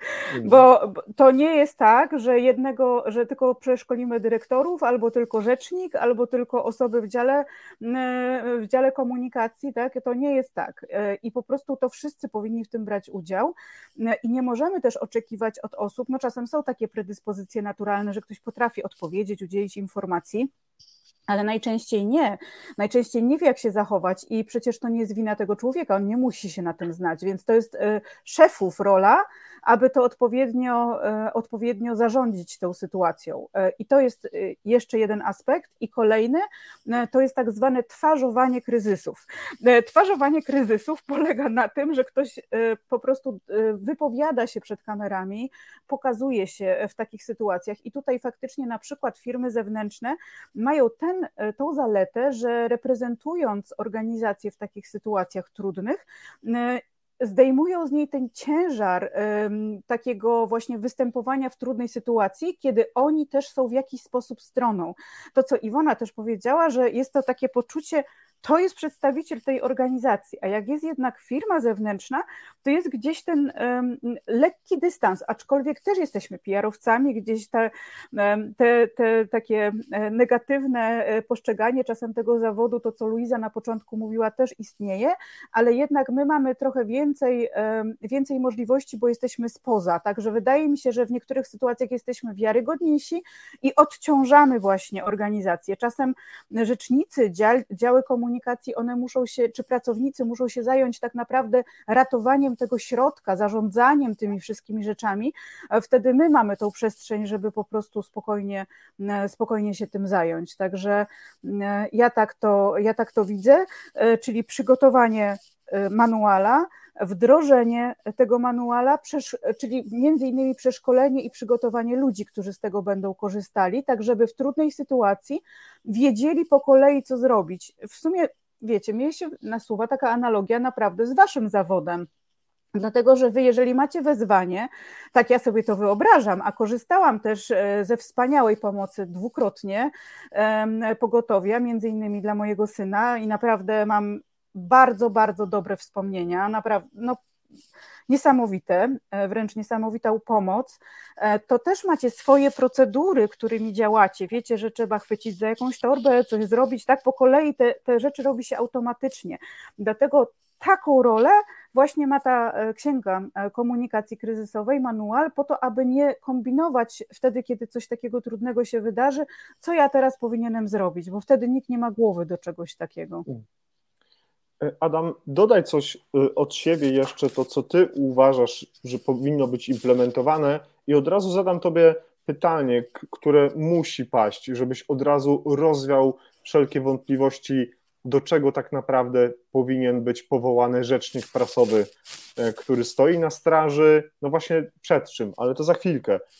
Do, do, dołącz do tego, co powiedziała Iwona i Marysia, co jeszcze byś rekomendował, co powinno być stosowane do tego, żeby ten PR e, rozpowszechniać, rozbudowywać, rozwijać w, ogólnie, a już szczególnie w medycynie przedszpitalnej? Wydaje mi się, że jako środowisko medyczne bardzo boimy się dziennikarzy. Bo jeżeli dziennikarz do nas przychodzi, zaczyna za nami chodzić, to z pewnością węszy jakiś spisek, jakąś aferę, jakiś kryzys i za sekundę będzie wszystko na paskach rozmaitych stacji telewizyjnych i tak dalej. To, co jest naszym problemem jako personelu medycznego chyba ogólnie, to jest to, że my bardzo często zamykamy się przed tymi dziennikarzami. Dziennikarz nie jest wrogiem, może być dobrym przyjacielem w takich sprawach typowo PR-owych, nawet i w przypadku kryzysów. To jest jedna rzecz, to o czym mówiliśmy, żeby nie chować właśnie tego, tej głowy w piasek. A jeżeli chodzi o samego rzecznika prasowego, to tak naprawdę, jeżeli chodzi o środowisko medyczne, środowisko ograniczone do systemu państwowego ratownictwa medycznego, to e, niestety, ale wielu naszych kolegów e, nie zna roli rzecznika prasowego w danej strukturze. Ja po dziś dzień, jak rozmawiam z moimi kolegami chociażby w firmie, e, jest takie przeświadczenie, że jestem obrońcą, że mam kogoś bronić przed tym, jak tutaj staną przed bramą pogotowia hordy dziennikarzy. No nie, ja nie mam nikogo bronić, mam rzetelnie informować i ewentualnie właśnie przyznać się, przeprosić, powetować i tak dalej, i tak dalej. Rzecznik prasowy nie jest obrońcą i nikogo nie będzie bronił, on ma komunikować, ma informować, ma e, dbać o wizerunek. Niekiedy, żeby ten wizerunek uchronić, do błędu trzeba się przyznać. E, I to jeżeli chodzi o to, co chciałem e, powiedzieć na temat tej roli rzecznika prasowego i jej postrzegania przez nasze środowisko medyczne. Niestety jesteśmy, o ile jesteśmy dobrymi specjalistami w kwestii ratownictwa medycznego, bo przecież Jacku znamy wielu wspaniałych fachowców, moglibyśmy ich tutaj wymieniać przez kilka godzin, to niestety niekiedy za bardzo fiksujemy się tylko i wyłącznie na tej medycynie i jeżeli chodzi o jakieś gałęzie, gałęzie oboczne, jak chociażby ten sam PR, który może tej, temu ratownictwu medycznemu bardzo pomóc, na ten temat nie mamy bladego pojęcia. Ja tylko, jeśli mogę, y, też dodać, że tu jest naprawdę, tu jest taka bardzo duża, mm, to co też y, y, mówiliście, że brakuje takiej edukacji. I powiem Wam szczerze, że my w ogóle jako społeczeństwo to tak do końca nie wiemy, co robi rzecznik prasowy. Ja pamiętam kiedyś miałam taką sytuację, że zadzwoniła do mnie jakaś pani, już nie pamiętam, czy, czy to była pacjentka, czy lekarz, czy, czy, czy dziennikarka, nie, nieistotne. Każdym razie, jak przedstawiłam się, jestem rzecznikiem prasowym, to pani powiedziała, a co pani faktycznie tam robi? Co pani robi jako rzecznik? Tak, jakby i nawet gdzieś tam jakieś memy wewnętrznie powstały w firmie, że dorzecznik, przerzecznik i, i tam, mm, więc myślę sobie, że my nie wiemy, kim jest rzecznik i co on robi, może trzeba po prostu to odczarować, a już w ogóle pewnie sam, pewnie Maria potwierdzi, że jak się komuś mówi, że jestem PR-owcem, to już w ogóle mało kto, y, znaczy mało kto, no oczywiście wiemy, ale gdzieś tam jednak tego brakuje, a już właśnie E, tak jak Adam też mówi, no, brakuje tej edukacji, naprawdę jej brakuje. I myślę, że to jest bardzo, bardzo ważne. Jacku, jeżeli mogę, to. To ja też mam uwagę, anegdotę. Zwróćcie uwagę na jedną rzecz. Ten PR jest bardziej e, postrzegany jako coś negatywnego. Cały czas mówimy o czarnym PR-ze. Czarny to jest węgiel, a nie PR. Przepraszam za, e, za porównanie, ale bardziej się to społeczeństwo kojarzy z czymś niekiedy negatywnym e, niż pozytywnym. To, to prawda. To, Marysiu, komentarz. To prawda, ale też ja, będąc rzeczniczką e, z kolei uczelni niepublicznej, E, miałam takie sytuacje, że zawsze do mnie dzwoniono w każdej sprawie. E, czyli po prostu, jeżeli nie było, wi- też do Was pewnie dzwonią, tak? Bo widzę, jak się uśmiechacie. Nie, jeżeli nie było wiadomo, kto się czymś zajmuje, lub po prostu komuś nie chciało się szukać, zawsze dzwonił do rzeczniczki i ona wiedziała, co trzeba zrobić. Czyli taka po prostu człowiek, orkiestra, informacja, portiernia i ja nie wiem jeszcze co, po prostu wszystko. I powiem Wam też y, tak anegdotycznie, bo już lata tym rzecznikiem uczelni nie jestem, e, i po prostu, że, że ja nawet jak czasem coś nieskutecznie załatwiam gdzieś, czyli po prostu próbuję i próbuję i zostaję tam odesłana w różne miejsca, wiedząc jak koledzy PR-owcy mają ciężko z czasem, to nie, nie tak, że od razu tam walę jak w dym, tylko generalnie jak już naprawdę nie, wyczerpałam wszystkie możliwości, to co robię? Dzwonię do PR-owca. E, Najczęściej to jest jakiś znajomy z PSPR-u, więc jest trochę łatwiej, ale generalnie mówię, e, że ja też jestem PR-owcem, proszę pomóż mi. Mam taką sytuację i tutaj wysyłam forward maila i mówię, co chciałam załatwić i zazwyczaj to działa. Mhm. Ja też potwierdzam, że to działa. A, a, moi drodzy, jest z nami dzisiaj Marcin Biorczyk, już przedstawiałem w komentarzach, znaczy pojawił się w komentarzach koordynator, e, e, e, ra- ratownik medyczny, koordynujący działanie SOR-u Leszczyńskiego, nasz redakcyjny kolega, człowiek, który bardzo dużo swojego czasu poświęca na samokształcenie i rozwój, szeroko pojęty. E, Ponad ćwierć wieku w zawodzie, to jest naprawdę gość, który, który pokazuje rzeczywiście, jak budować standardy. I Marcin bardzo często zadaje pytania. Zadaje te pytania po to, żeby jak najczęściej chce uzyskać odpowiedź. I, I ja posłużę się komentarzem, który już teraz się pojawiło na ekranie. Marcin napisał tak: W moim szpitalu jest powoływany szt- sztab kryzysowy w przypadku zai- zaistnienia zdarzenia kryzysowego. Nie ma specjalisty PR w tym sztabie. I teraz moje pytanie brzmi: hmm, czy must have musi być, czy jest to czymś uregulowane? A jeżeli nie, no to co zrobić, żeby taki, w takim sztabie kryzysowym taka osoba się pojawiła z takimi kompetencjami? Kto chce, kto pierwszy, ten lepszy. To ja sobie w ogóle myślę, y, że jak to nie ma, y, to znaczy domyślam się, że szpital może nie mieć PR-owca, y, no ale jeśli nawet nie ma, to podejrzewam, że ma rzecznika. Jeśli nie ma rzecznika, to kto jest tą osobą, która spina tą komunikację, tak? No bo wiadomo, że w sztabie kryzysowym jest x osób, to nie jest tylko PR-owiec, więc do, do takiego sztabu y, to Maria pewnie bardziej potwierdzi, że tam jest zaangażowanych kilka osób, więc być może, nie wiem, jest tam ktoś dedykowany, kto jest taką osobą spinającą, takim, takim, taką osobą od komunikacji, tak? No ale trochę dziwne, że tak powiem. Marysiu? Też uważam, e, że to jest bardzo, bardzo dziwne, e, że nie ma e, kogoś, kto będzie właśnie na zewnątrz udzielał informacji i w, bo wewnątrz jeszcze można sobie wyobrazić inną osobę, która udziela informacji. Natomiast na zewnątrz, no czasem jest tak, że na przykład ktoś z zarządu jest wyznaczony, aby informować o takich rzeczach, ale szczerze powiem, że ja jestem przeciwnikiem takich rozwiązań, właśnie z tego powodu, między innymi, o których, e, o, e, z tego powodu, o którym mówiłam wcześniej, czyli twarzowania kryzysu.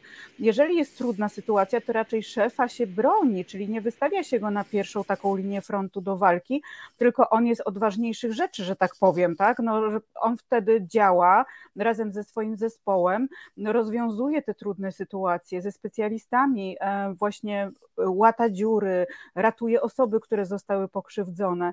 E, i oczywiście różne rzeczy zatwierdza tak, w międzyczasie. I on nie ma raczej czasu i głowy do tego, żeby wtedy zajmować się udzielaniem e, dziesiątek informacji, e, które w takich sytuacjach e, to, to jest normalne, że właściwie człowiek nie wychodzi z pracy w tym momencie, tak? I, i spędza czasem nawet, pewnie to potwierdzicie, noc, mm, żeby, żeby te informacje przekazać i, i to jest po prostu naturalne, więc to jest dla mnie bardzo dziwne, ale też dziwne dlatego, że nawet jeżeli ktoś inny byłby komunikatorem na zewnątrz, to jednak PR-owiec jest też od tego, żeby te komunikaty przygotować. I szczerze powiem Wam, że ja widzę po komunikatach, które się ukazują gdzieś na zewnątrz, takich oświadczeniach, komunikatach w sytuacjach kryzysowych, że tego nie pisał PR-owiec. E, Szczerze to mówię. To bardzo często widać rękę e, taką szefa, naprawdę mogłabym, z, no, może z jednym otwartym okiem, bo bym czytała, ale drugim zamkniętym powiedzieć, że pisał to prezes gdzieś szef, bo to ma specyficzny ton. Jesteśmy najlepsi i to przez i tak dalej, tak? Czyli takie po prostu odchodzenie od tematu. Nie ma w ogóle problemu. Drugie, y, pisze to prawnik, czyli ja wam wszystkim pokażę i, i właściwie to nie wolno wam nic na nasz temat mówić y, złego, y, bo podamy was wszystkich do sądu i srogo ukażemy. To trzeba zawsze, znaczy świetna jest współpraca z prawnikiem w sztabie kryzysowym, ale to musi być współpraca partnerska. E, czyli to nie może być tak, że prawnik ma ostatnie słowo. E, tudzież są jeszcze wiele różnych innych osób, czasem handlowiec i tak dalej, e, jest autorem takiej komunikacji kryzysowej, to wtedy w tych komunikatach kryzysowych, sama kiedyś taki otrzymałam, właśnie oddziału handlowego, było, zamiast wyjaśnienia sytuacji przedstrajkowej była informacja, że jesteśmy producentem tego i tego, największym na świecie. I tak się zaczynała informacja dla dziennikarzy, którzy stali już pod fabryką. I ja e, po prostu nie, nie udostępniłam tej informacji, przyznaję, i e, udzieliłam innych, e, innych, innych informacji na zewnątrz. Także się śmieję, że po tonie i po, po informacji, która tam się znajduje w treści komunikatu kryzysowego, mogę rozpoznać, kto jest autorem w organizacji. A oczywiście super, gdyby te wszystkie osoby miały wpływ, ale niech to robi ktoś, kto się na tym zna. Tutaj Marcin napisał, że rzecznikiem prasowym w tym wypadku jest e, sam dyrektor placówki. Nie wiem, nie jestem ekspertem, czy to dobrze, czy nie. Stwierdził fakt, tak jest, z, z, z, zostawiając ten wątek. Nie rekomenduję. Ja też nie, ale tak sobie myślę, że jeśli faktycznie pan dyrektor przyszedł jakieś, jakieś szkolenie medialne albo przygotowywał się do takiego, no wiadomo, że to nie jest tylko godzina i szybko wszystko umiemy. Natomiast jeśli faktycznie jest zapoznany z takimi zasadami komunikacji, przekazywania informacji, to pewnie e, e, możecie potwierdzić, że, że, że tak się faktycznie zdarza, to jest super. Natomiast jeśli, y, i to często się też spotyka, tak, że wystawiamy do wypowiedzi takiej zewnętrznej, publicznej osoby, które no, są świetnymi specjalistami, ale nie do końca potrafią się odnaleźć w takiej sytuacji. I powiem Wam taką anegdotę. Ja pamiętam początki mojego, mojej pracy w PR-ze i zorganizowaliśmy jakieś szkolenie medialne i ja taka zestresowana, właśnie tak jak Maria mówi, zaczęłam mówić, tam było pytanie takie testowanie sytuacji kryzysowej i Pani Iwono proszę powiedzieć, y, co tam się wydarzyło w firmie, a ja y, takim właśnie firma to jest firma, która od 25 lat działa na rynku polskim, tak? Więc jakby no to, to, są, to są trochę jest ćwiczeń trzeba wykonać, żeby gdzieś tam wejść do takiej wprawy i naprawdę umieć się zachować, bo często dochodzą też stres, emocje i jeszcze wiele innych sytuacji, tak? Adam, i, i, i wiesz co? Czy istnieje taki zapis prawny, nie sprawdziłem, a powinienem się przygotować, który reguluje kwestię tego, że wszyscy dysponenci powinni mieć rzecznika prasowego i ten rzecznik prasowy powinien być przeszkolony, przemaglowany, jak tutaj panie wcześniej wspomniały, w odpowiedni sposób nauczony tej roli, jaką będzie mm, pełnił jak wygląda status y, prawny i stan na dzień dzisiejszy w ogóle w Polsce? Czy jest znana Tobie taka wiedza? Po pierwsze odpowiem e, Marcinowi, którego też mam przyjemność znać osobiście. Marcinie, nie dziwi mnie to, że e, w sytuacji, o której opisujesz, nie ma e, PR-owca. PR-owcy mimo wszystko w tej publicznej, publicznym systemie ochrony zdrowia tej tak zwanej państwowej służbie zdrowia są bardzo, bardzo rzadko spotykani. Niestety. Czy mamy takie przepisy, o których mówiłeś Jacku? Nie, nie mamy. Ani ustawa o Państwowym Ratownictwie Medycznym z mm, września 2006 roku, ani żadne inne akty wykonawcze do e, tego typu e, ustawy, a także ustawa o działalności leczniczej, czy też inne akty prawne e, funkcjonujące i regulujące system ochrony zdrowia w Polsce nie narzucają na żaden podmiot leczniczy mm, obowiązku posiadania rzecznika prasowego. Wynika to ze świadomości, wydaje mi się, kadry zarządzającej danego podmiotu, czy, taki, ta, czy taka funkcja e, zostaje powołana, czy też nie. Znamy przecież wiele podmiotów leczniczych nie tylko z branży E, typowego ratownictwa medycznego, ale także lecznictwa szpitalnego, gdzie tego typu funkcje po prostu e, no, nie istnieją w strukturach organizacyjnych, co w mojej subiektywnej oczywiście opinii jest jak najbardziej błędem, bo ten rzecznik mimo wszystko powinien być. Mhm. Y, y, y, moje panie, czy w biznesie, Marysiu, ty reprezentujesz biznes i Iwona również, tam są jakieś zasady bardziej restrykcyjne, że no znowu użyję tego słowa, PR-owiec must have, musi być, bez tego nie pojedziemy. Po prostu takie są standardy. Czy to jest też troszkę uznaniowe, jeżeli firmę na to stać? Albo, albo może mają taki standard, bo przyszedł ten standard na przykład z, z zagranicy. Tu Iwona mi podzieliła się taką informacją, że były jej szef był obcokrajowcem. Jak to wygląda? Marysiu. E, ja współpracując z firmami widzę, że większość, e, tak jak zresztą Iwona e, na początku wspominała, że w tej publikacji, którą będzie polecać, są statystyki, które to potwierdzają, to ja mam takie doświadczenie swoje, że faktycznie większość firm nie jest do tego przygotowana.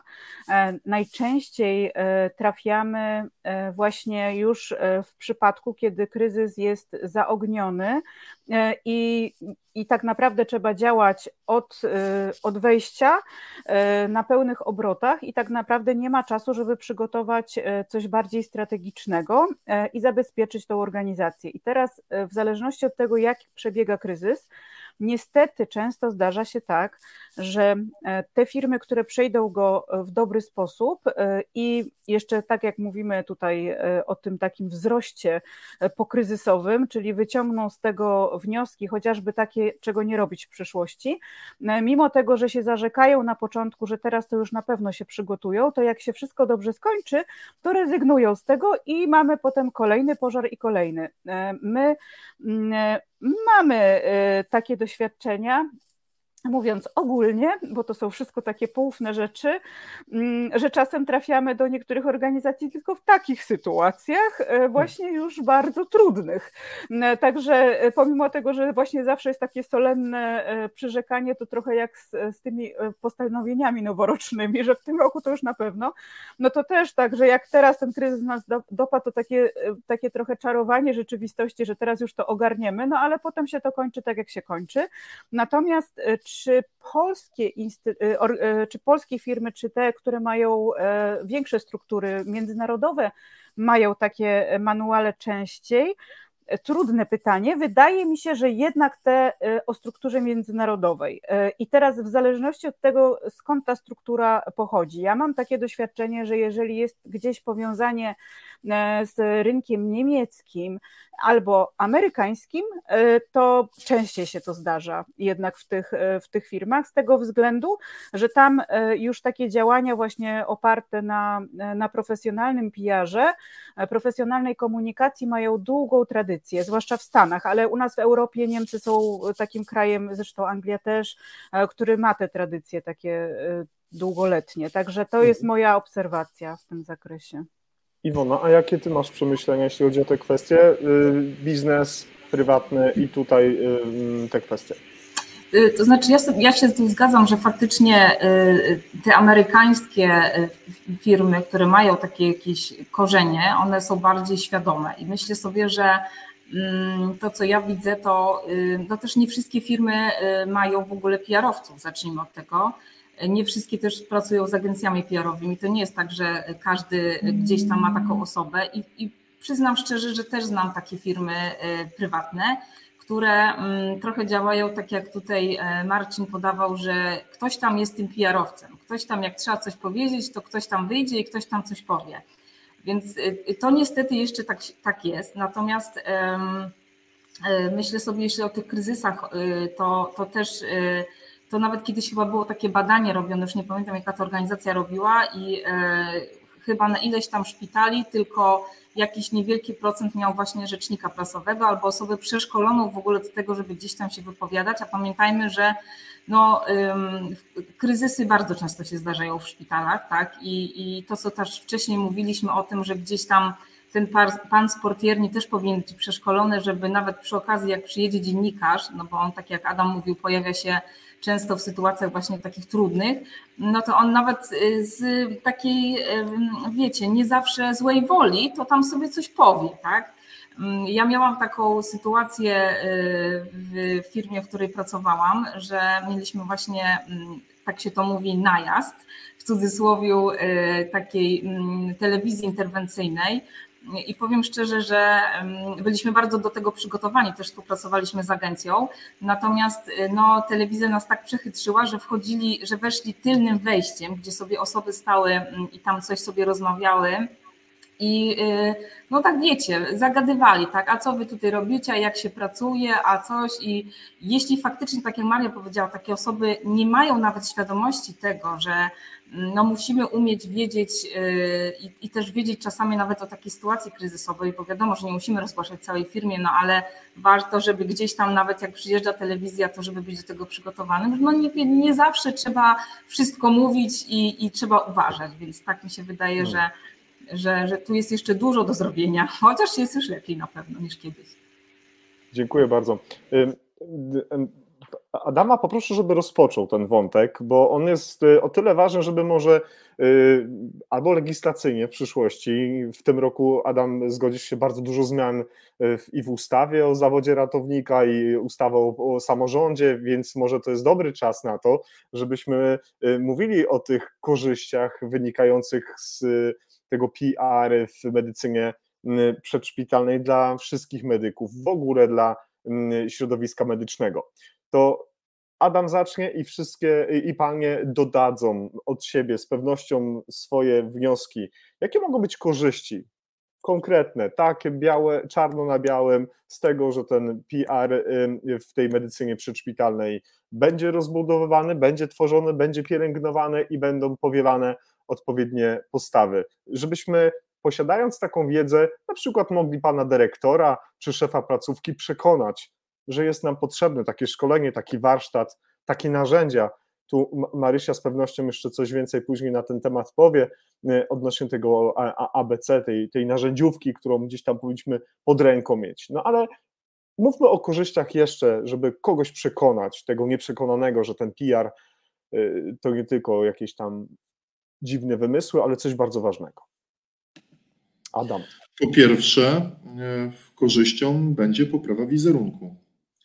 Zwróćmy uwagę, zwróćmy uwagę na to, że ten wizerunek e, ratownika medycznego nie jest wcale taki najgorszy, jakbyśmy mogli się tego spodziewać, bo zgodnie z mm, e, jednym, jedną z klasyfikacji, z takich no, list, że tak powiem, popularności, stoimy zaraz na trzecim miejscu po strażakach. Zmieniła to e, pandemia, w której no wspólnie e, daliśmy mimo wszystko radę. Natomiast drugą taką dużą e, korzyścią, jaka może wynikać z wdrożenia takiego sprawnego systemu public relations w medycynie przedszpitalnej, w mojej opinii, jest zwiększenie świadomości pacjentów na temat celów, zadań tego systemu, a przez to zmniejszenie liczby wezwań, które są, nie stanowią stanu nagłego zagrożenia zdrowotnego. Mhm. Czyli coś, no, o czym przecież Jacku bardzo często mówimy w naszym środowisku. Mhm. A czy widzisz jakieś miejsce, jakiś obszar, który, który mm, i, mm, może być, przynosić jakieś ryzyko z tym związane? Mówiliśmy o plusach, to znajdujesz jakiś minus tego? Minusy wdrożenia systemu, jakiegokolwiek systemu public relations w medycynie przedszpitalnej? Nie, nie widzę. Okay. Widzę tylko i wyłącznie e, plusy. Widzę natomiast duże minusy i duże zagrożenia e, przed tym, jeżeli tego nie będziemy wdrażać. Jakiś czas temu, jeszcze bodajże przed pandemią, w, e, w Warszawie miało miejsce takie zdarzenie, gdzie zespół ratownictwa medycznego udzielał pomocy bezdomnej kobiecie i udzielał tej pomocy w miejscu publicznym na ulicy. Zespół został nagrany przez świadków zdarzenia, którzy oczywiście w przeciągu kilku sekund e, wrzucili ten materiał na Facebooka. No, zgodnie z zasadą starą polską, zasadą, że wszyscy znamy się w Polsce najlepiej na polityce, medycynie i sporcie, przy czym ta znajomość na medycynie ogranicza się do chwycenia za smartfona i nagrania e, zdarzenia. E, w chwilę po tym w mediach oczywiście rozgorzała mm, dyskusja na temat tego, e, czemu zespół nie chciał pomóc tej kobiecie, czemu nie chciano jej zabrać do szpitala i tak dalej, i co się stało? w przeciągu kilku dni zamiast wypowiedzi e, jakiegoś rzecznika prasowego, jakiegoś PR-owca w mediach, pojawiła się e, wypowiedź samego kierownika tego zespołu, który w mojej ocenie no, tego typu informacji nie powinien udzielać. E, a po drugie, nie powinien udzielać dlatego, że trzeba wiedzieć, co można również powiedzieć mediom. Nie mówię tutaj, broń Boże, żebyśmy się nie zrozumieli w ten sposób, że mówię o jakimkolwiek zatajaniu pewnych rzeczy, ale pamiętajcie o tym, że jeżeli mówimy tutaj o pijarze w medycynie przedszpitalnej, to jest mimo wszystko medycyna. I my tutaj nie możemy wystąpić przed kamerą i powiedzieć, że pacjent w wieku tym i tym miał złamaną nogę w tym i tym miejscu, a miał, do, w dodatku miał jeszcze niewydolność serca, zawał mięśnia sercowego i podaliśmy takie, takie i takie leki, bo naruszamy w tym momencie chociażby e, prawa pacjenta. Tak więc, jeżeli sami nie chcemy sobie tak naprawdę kłopotu na, przyprawić, e, to lepiej może e, scedować tą komunikację na właśnie PR-owca, właśnie na rzecznika prasowego, a nie wypowiadać się samemu.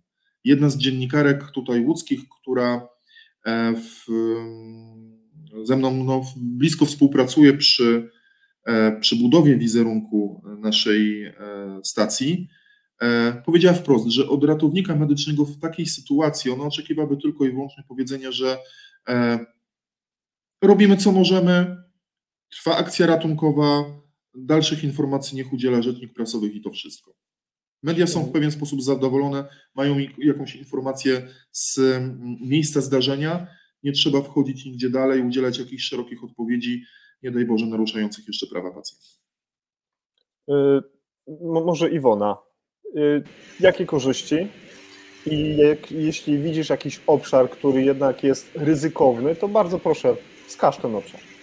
Znaczy ja dodałabym do tego, co Adam powiedział, y, taką korzyść właśnie w takim zarządzaniu też tą sytuacją kryzysową, o której długo, dużo mówiliśmy. Tak? To jest na pewno ogromna korzyść, jeśli chodzi y, o PR, ale dodałabym też do tego takie budowanie mm, zaufania w ogóle do zawodu bo oczywiście ja się zgadzam i też widziałam takie badania, że y, y, zawód ratownika medycznego jest i w ogóle zawody około medyczne są bardzo wysokie, jeśli chodzi o zaufanie społeczeństwa i to faktycznie wzrosło po, mm, po, po pandemii. Y, ale to też pamiętajmy, że dziękowaliśmy, biliśmy brawo, a potem znowu się pojawił hejt, więc jakby tu jest, tu, tu niestety no, chciałabym powiedzieć, że to taka nasza mentalność, ale nie chcę tego powiedzieć. Wydaje mi się jeszcze jedną taki obszar, który ja widzę, który ma znaczenie, to jest takie, mm, nie wiem jak to tak fachowo nazwać, ale tak w PR to jest taka komunikacja wewnętrzna, czyli to, że ja jako pracownik takiej organizacji, szpitala, ja jako ratownik, wiedząc, że te działania takie PR-owe y, są y, y, robione, że tak powiem, i to się dzieje, i, i, mamy rzecznika albo mamy kogoś, kto to jakoś ogarnia, to ja też jako faktycznie, tak jak w jakiejś korporacji, też czuję się lepiej, tak? Utożsamiam się z taką organizacją, jestem jej częścią. Mało tego, sam też jakby jestem o tym, przecież Maria na początku mówiła, że jestem takim ambasadorem no i widzimy, że na przykład y, jest bardzo dużo ratowników, którzy są wspaniałymi ambasadorami, wierzcie mi, w social mediach. Ja sobie zrobiłam taką, odrobiłam zadanie domowe y, i naprawdę jestem fanką, wszystkich polajkowałam, zapisałam się na wszystkie newslettery i naprawdę jestem pod wrażeniem. Y, na końcu może powiem takie trzy przykłady, które zrobiły na mnie ogromne wrażenie. I, i naprawdę my nawet pierowcy powinniśmy się uczyć od takich osób, bo robią to naprawdę świetnie i takich osób powinno być więcej. Minusów żadnych nie widzę. I jedyne, jaki tak trochę może anegdotycznie i trochę śmiesznie, to powiedziałabym, że wtedy rzecznik ma więcej do, do, do pracy. Ale to chyba dobrze, bo po to, po to robimy działania PR-owe, żeby o nas było głośno i dobrze.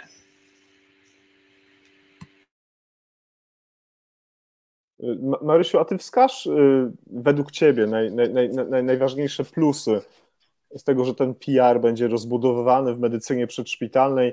Jeżeli mm, widzisz jakieś, jakieś miejsce y, ryzykowne albo takie, które niesie z sobą jakieś ryzyko, y, ta dziedzina życia, to też proszę obiektywnie o niej powiedz. E, ja powiem o takich e, różnych obszarach, e, gdzie, gdzie ten PR, których jeszcze tutaj moi przedmówcy nie poruszyli, bo z tym wszystkim, co powiedzieliście, też się zgadzam. I to nie tylko dlatego, jak Luiza prawdę powiedziała, że się lubimy, tylko po prostu, po prostu podobnie pracujemy, podobnie myślimy, jak widać. I powiem o edukowaniu i o mówieniu o tym, czym zajmuje się ratownik medyczny, czego można od niego oczekiwać a czego nie. E, moim zdaniem to jest e, dosyć ważny obszar, który jest, e, gdybyśmy pewnie wyszli z mikrofonem na ulicę i popytali, czy gdzieś tam zrobili sondę w internecie, ciekawa jestem, jakie byłyby wyniki takiego badania, czym zajmuje się dokładnie i właśnie jakie ma kompetencje. Moim zdaniem mogłoby być kiepsko, jeżeli o to chodzi.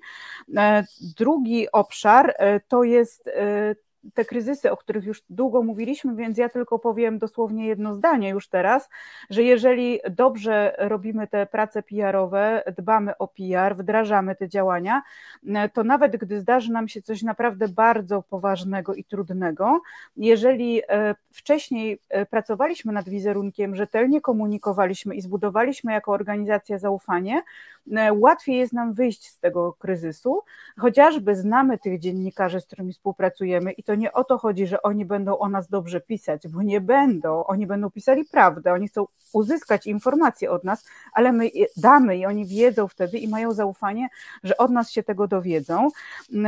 I poza tą komunikacją wewnętrzną, ona też jest szalenie w ogóle ważna. Tutaj jeszcze wchodzi cały obszar. My się też specjalizujemy bardzo mocno w komunikacji związanej ze związkami zawodowymi, i poniekąd jeszcze jest to związane, e, to co, to co powiem, jest też po, po trosze związane i ze związkami, i tym, co próbują e, zazwyczaj też wypracować, zwłaszcza w branżach medycznych, mm, ale także z personal brandingiem, o którym nie mówiliśmy w sumie prawie w ogóle dzisiaj, aczkolwiek Iwona trochę powiedziała o tych, o tych profilach. Ja nie przeglądałam jakby celowo tych profili pod tym kątem, e, żeby, żeby je tutaj przytoczyć. Będę bardzo, bardzo jestem ciekawa, e, o których osobach powiesz i dlatego ja nie powiem, jedną osobę obserwuję i jestem zachwycona totalnie. Zobaczymy, czy to też jest ta, którą ty, osoba, którą ty wybrałaś. E, I uważam, że, że faktycznie dużo dobrego byłoby, gdyby osoby, które pracują w zawodzie, e, a także organizacje wasze branżowe, zawodowe, pracowały nad wizerunkiem właśnie branży. I nawet jak się tutaj konsultowaliśmy, rozmawialiśmy przed e, naszym spotkaniem, e, to ja bardzo mocno zwróciłam na to uwagę, że jeżeli będziecie to robić świadomie i świadomie budować wizerunek wasz, pojedynczych ekspertów, specjalistów, ale także pracować nad wizerunkiem e, waszej branży, tak, czy podbranży, e, grupy zawodowej, to będziecie mogli liczyć na większe zaufanie społeczne, większy szacunek społeczny, ale także e, większe, lepsze wynagrodzenie, o które bardzo często przecież w przeszłości walczyliście, które ze wszechmiar się należy, tak, i doskonale sobie zdajemy z tego sprawę, że to jest taki ciężki, trudny zawód, wymagający e, ogromnej wiedzy, ale też ogromnego poświęcenia, mm, że, że to jest w ogóle ze wszechmiar oczywiste, że tak powinno być, ale jak widać nie jest, tak? Teoretycznie powinno, ale z jakiegoś powodu nie jest. I gdzieś mi e, podpowiada intuicja, że gdybyście właśnie bardziej świadomie tych narzędzi personal brandingowych wykorzystywali, tych właśnie komunikacyjnych, edukacyjnych, byłoby wam łatwiej to osiągnąć. Mhm, mhm. A ryzyko? E, myślałam o tych ryzykach, jak, jak tutaj e, mówiliście, mówili e, przedmówcy na te tematy, jak Adam i Iwona mówili, i ja tylko widzę ryzyko, gdy źle, gdy jakby źle podejdziemy do PR-u, nie zrozumiemy jego, jego celu. Jeżeli ktoś pomyśli, że bycie PR-owcem lub prowadzenie takich działań to jest tylko na przykład promocja przyjemnych rzeczy, albo to jest tylko pozowanie na tak zwanej ściance. E, I w ogóle to się ogranicza się to do takich e, bardzo cukierkowych rzeczy, przyjemnych, i właściwie to jest koniec, no to to nie będzie nic dobrego, to lepiej już tego w ogóle nie robić. Albo to, co też chyba Iwona powiedziała na początku, że to będzie takie doraźne że raz zrobimy event i teraz to mamy, e, mamy super, po prostu robimy działania PR-owe albo wewnętrzne, bo zrobiliśmy wigilię dla pracowników, czy tam rozdaliśmy bony na święta. No to tak to nie wygląda e, i myślę, że, że, że to takie właśnie niezrozumienie funkcji e, i roli PR-u, celów PR-u w firmie i komunikacji, może ono przynosić negatywne skutki. Natomiast same te działania PR-owe i wdrożenie ich takie rzetelne, też nie widzę tutaj minusów. Normalnie wspaniale. Chciałbym, żeby wszystkie e, aspekty, którymi się zajmujemy w NT Live, miały tylko swoje dobre strony, żeby nie było żadnych e, takich niedobrych, niepozytywnych e, skutków, które mogą wpływać na ogół zadowolenia społecznego. Życzę, życzę sobie i wszystkim, którzy się zajmują różnymi dziedzinami życia, żeby tak było. Drodzy Państwo, y, za, za chwilkę będziemy odpowiadać, będziemy zadawać te pytania naszym y, ekspertkom, naszemu ekspertowi. Y, przypominam, że jest również Luiza z nami, czuwa, komentuje, podaje pewne treści. Zachęcam również, żebyście Państwo ustawili się w tę kolejkę do tego, by te swoje pytania czy komentarze przekazywać y, naszym y, gościom. I ja pozwolę sobie taki jeden z komentarzy przytoczyć.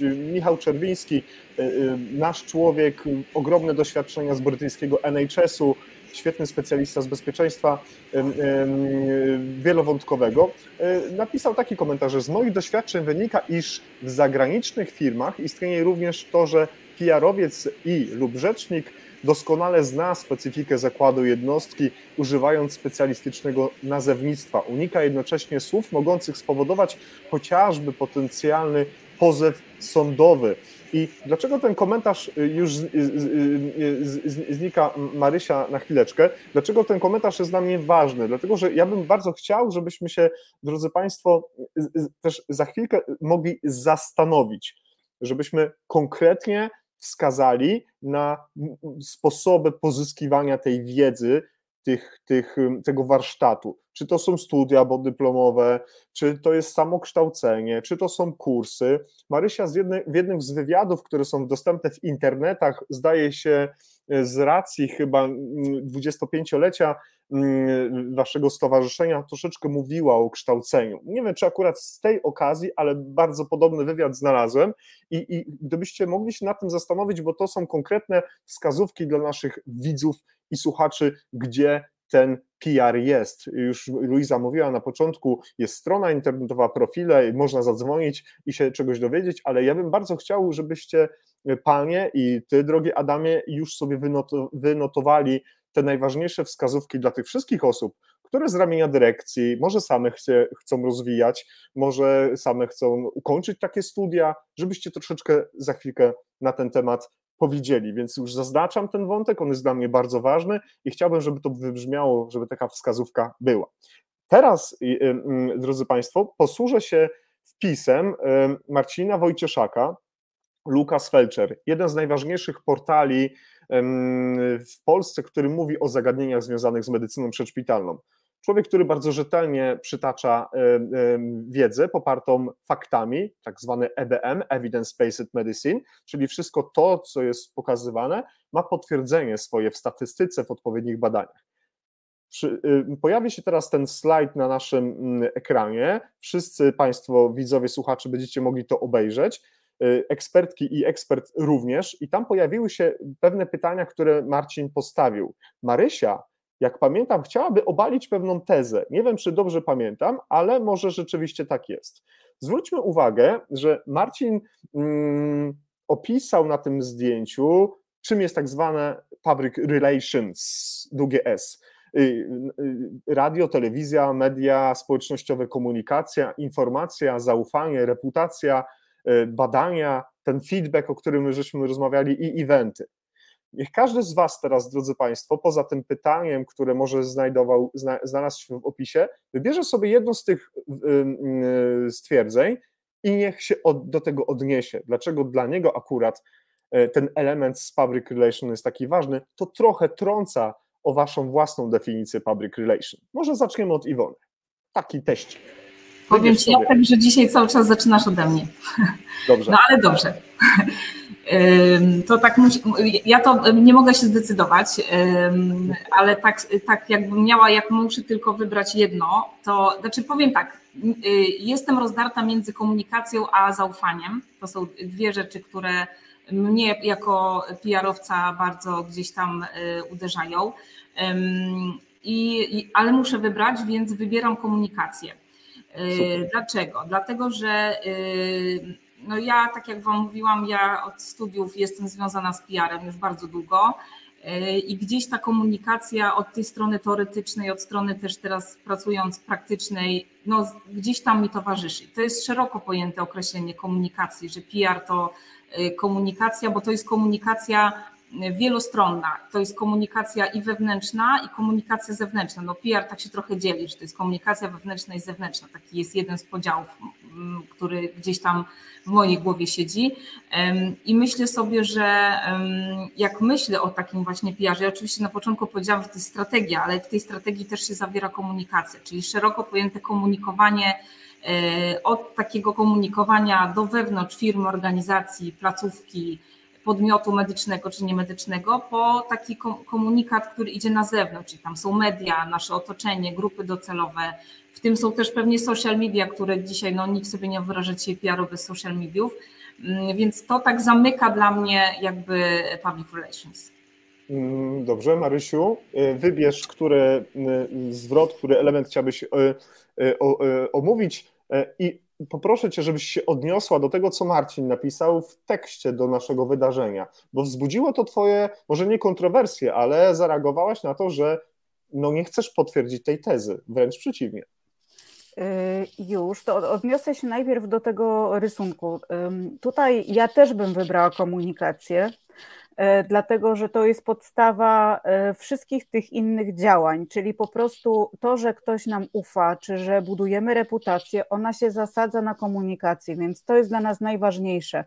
E, tutaj w tym, w tym obszarze, który mamy na rysunku, mamy po prostu takie, powiedziałabym, że to jest trochę taka chmura tagów, bo, bo mamy z różnych parafii elementy, mamy a to event, a to, a to social media, czyli jakieś kanały komunikacji i to jest tak trochę między sobą wymieszane, ale zdecydowanie e, komunikacja, a gdybym miała wskazać trzy elementy, to byłaby to komunikacja, zaufanie i reputacja na trzecim.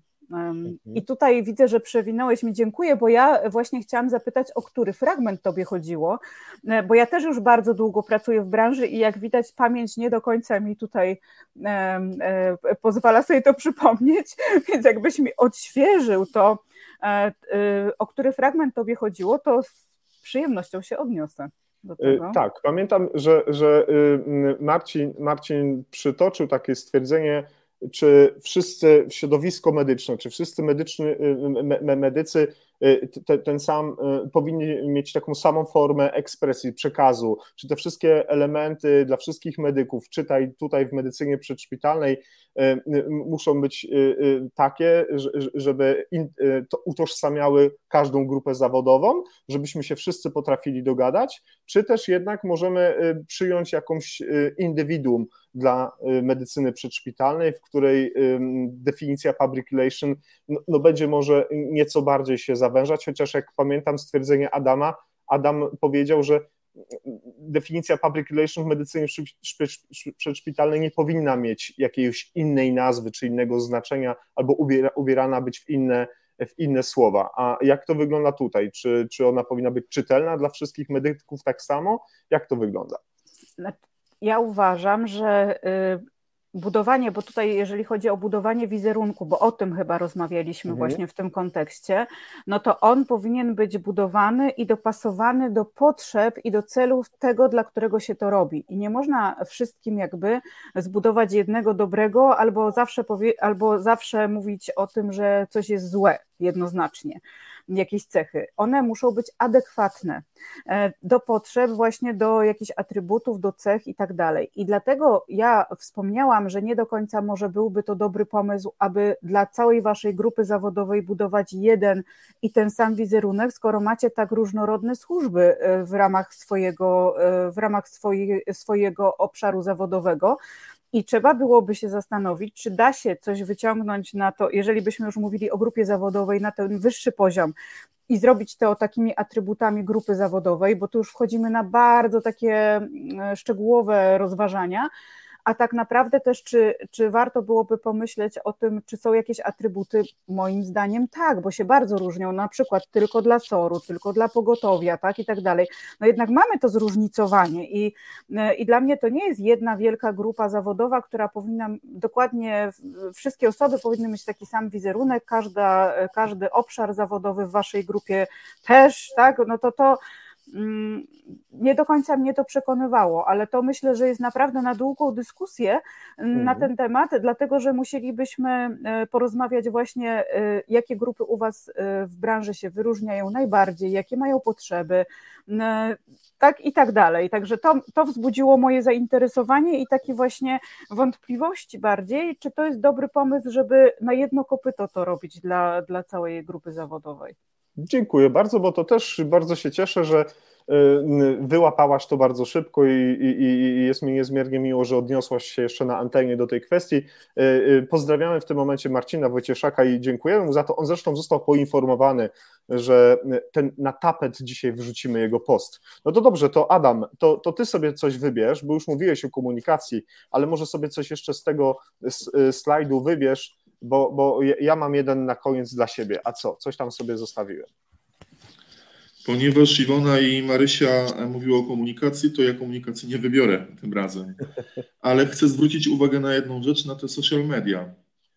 Zwróćcie uwagę, że tak naprawdę budowanie takiego PR-u ratownictwa medycznego w Polsce zaczęło się tak naprawdę bardzo oddolnie od e, Kuby Nelego, od, od, od, od Tomka Janusa. Krzyśka Kotlińskiego, od Tomka Janusa, od Marcina Wojcieszaka i od wielu, wielu innych ratowników medycznych, takich frontowych ratowników medycznych, którzy zaczęli zakładać fanpage w ramach e, Facebooka, gdzie pokazywali e, społeczeństwu, że ten ratownik medyczny to nie sanitariusz, to ktoś z odpowiednimi kompetencjami, kwalifikacjami, wiedzą i robią to zresztą po dziś dzień, w przeciwieństwie do innych oczywiście jakichś tam pobocznych fanpage'y, które gdzieś tam e, po drodze wygasły i tak dalej, i tak dalej. Z tego też względu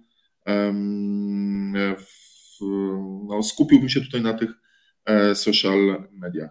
No mhm. i oczywiście zapomniałem również w, nie tylko przecież te social media, to Facebook, to także inne kanały, jak chociażby e, Instagram, chociażby Instagram Bartka Wróbla, który się E, przypomniał na, nam na czacie, że też publikuje. Faktycznie tych osób i tych specjalistów jest bardzo wielu i zaczęli oni przez te social media, tak jak już wspomniałem na początku, budować PR naszego zawodu e, oddolnie. I świetnie, bo wiele tak naprawdę tych oddolnych inicjatyw może następnie zostać przekutych w jakieś ogólnosystemowe działania. I oby tak było. To ja pozwolicie sobie, mm, y, drodzy Państwo, może nie jestem ekspertem od PR, na pewno nim nie jestem, ale jak już powiedziałem Luizie, jestem wielkim fanem PR i, i waszej pracy.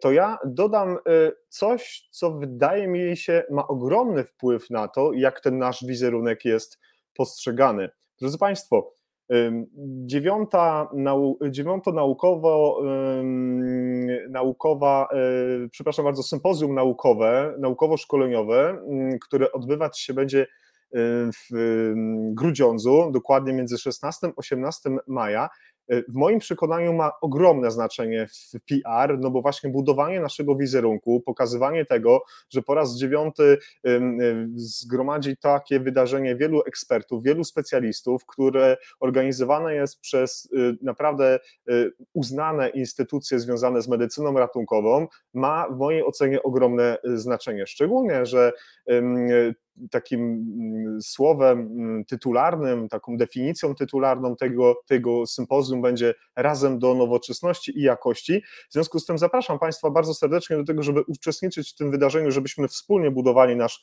jeszcze lepszy wizerunek, żebyśmy się uczyli, żebyśmy się rozwijali, żebyśmy spotykali fantastyczne osoby, które będą y, y, tam z pewnością. Y, lotnicze pogotowie ratunkowe, rejonowe pogotowie ratunkowe w Sosnowcu, konsultant krajowy w dziedzinie medycyny ratunkowej, konsultant krajowy w dziedzinie chirurgii dziecięcej, Polskie Towarzystwo Badania Bólu, no i partnerzy. I, I, jest mi z tego powodu bardzo miło powiedzieć, drodzy Państwo, pochwalić się, bo myślę, że to też wizerunkowo dobrze zrobi robotę taką, że Nuri Striget y, y, zasiadł pośród partnerów tej ważnej konferencji i jest y, nam z tego powodu niezmiernie miło. I już teraz zapraszam Państwa na 10 maja do, do nas, do NT Live, gdzie będziemy mieli specjalnie do tego dedykowaną audycję.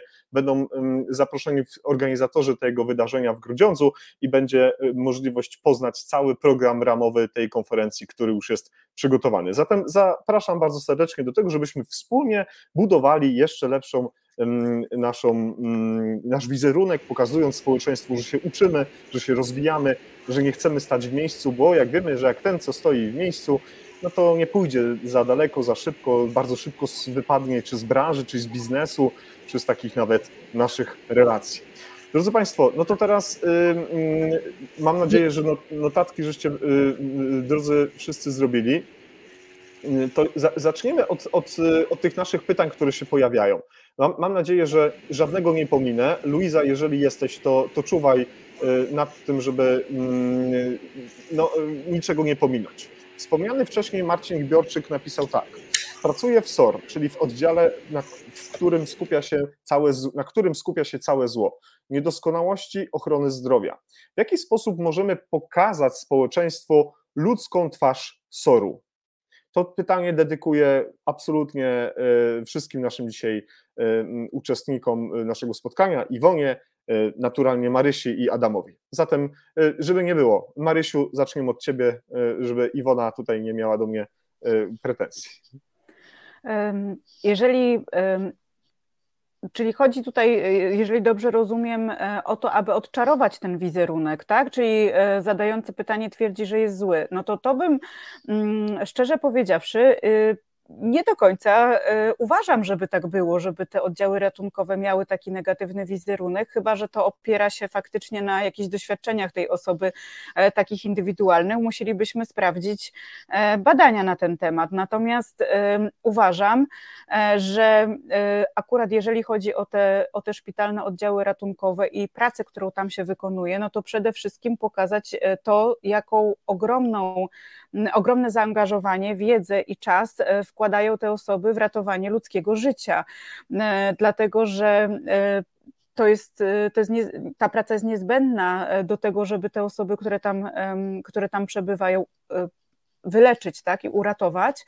Natomiast mam takie poczucie, że jest to na tyle trudny oddział, e, na tyle e, ciężkie choroby i tak naprawdę powiedziałabym, że nie do końca medialne, żeby pokazywać takie rzeczy. Zresztą to jest ten aspekt też, o którym Adam mówił, e, czyli tajemnic lekarskich, tego, że nie wszystko można pokazać, że tutaj ta sprawa nie jest prosta, jak to poprowadzić. Natomiast nie widzę lepszego początku niż pokazywanie, niż edukowanie i informowanie na temat tego, co te oddziały robią i o sukcesach. E, być może osoby, które zostały tam właśnie uratowane, czy ich rodziny w przyszłości będą chciały podzielić się takimi historiami z właśnie takich dobrych, e, dobrych e, sytuacji i to byłoby też jakimś elementem takim pozytywnym. Także e, ja bym myślała w tą stronę, żeby przedstawić jak najwięcej informacji o tym, co robicie, ale też pokazywać i kłaść nacisk na sukcesy i te pozytywne rzeczy, które w Waszej pracy się wydarzają. E, Adam, bardzo Cię proszę. E, tobie bardzo bliska jest praca w SORze, więc doskonale sobie pewnie z tym poradzisz. Nie wiem, co Marcin ma na myśli przez tą ludzką twarz SOR-u, ale jeżeli chodzi o taki pozytywny wizerunek tego SOR-u, to wydaje mi się, że faktycznie można przecież wyciągnąć przypadki e, osób, które chociażby przeżyły zatrzymanie krążenia, a zdarzają się takie przypadki I te osoby, które, jeżeli wyrażą oczywiście chęć udziału w takiej akcji promocyjnej, no to mogą być dobrym tak naprawdę świadectwem tego, że e, SOR ratuje życie. E, wiem natomiast też, czego, co nie poprawi tej, nie pokaże tej ludzkiej twarzy SOR-u i systemu.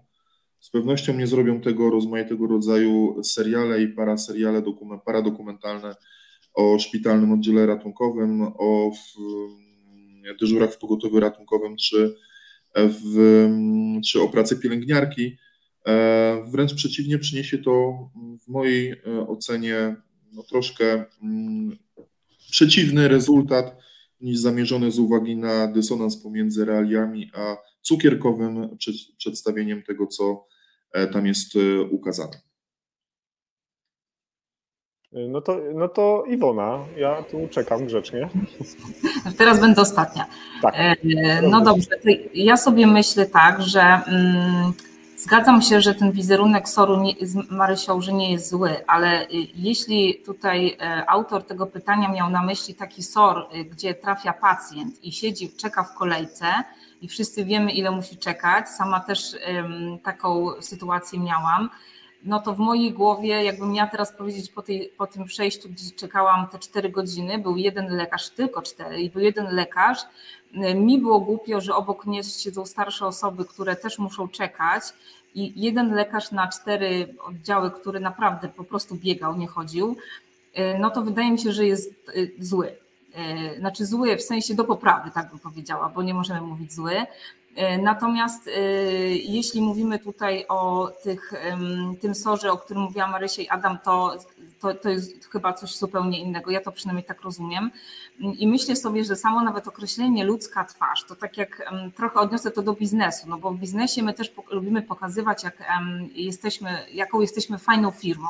Czyli pokazujemy, że dobrze, business is business, but business is not everything. I pokazujemy, jak się u nas pracuje, jakie mamy fajne biuro, robimy fajne akcje i wiele różnych innych, mamy owocowe czwartki, wiele różnych innych rzeczy.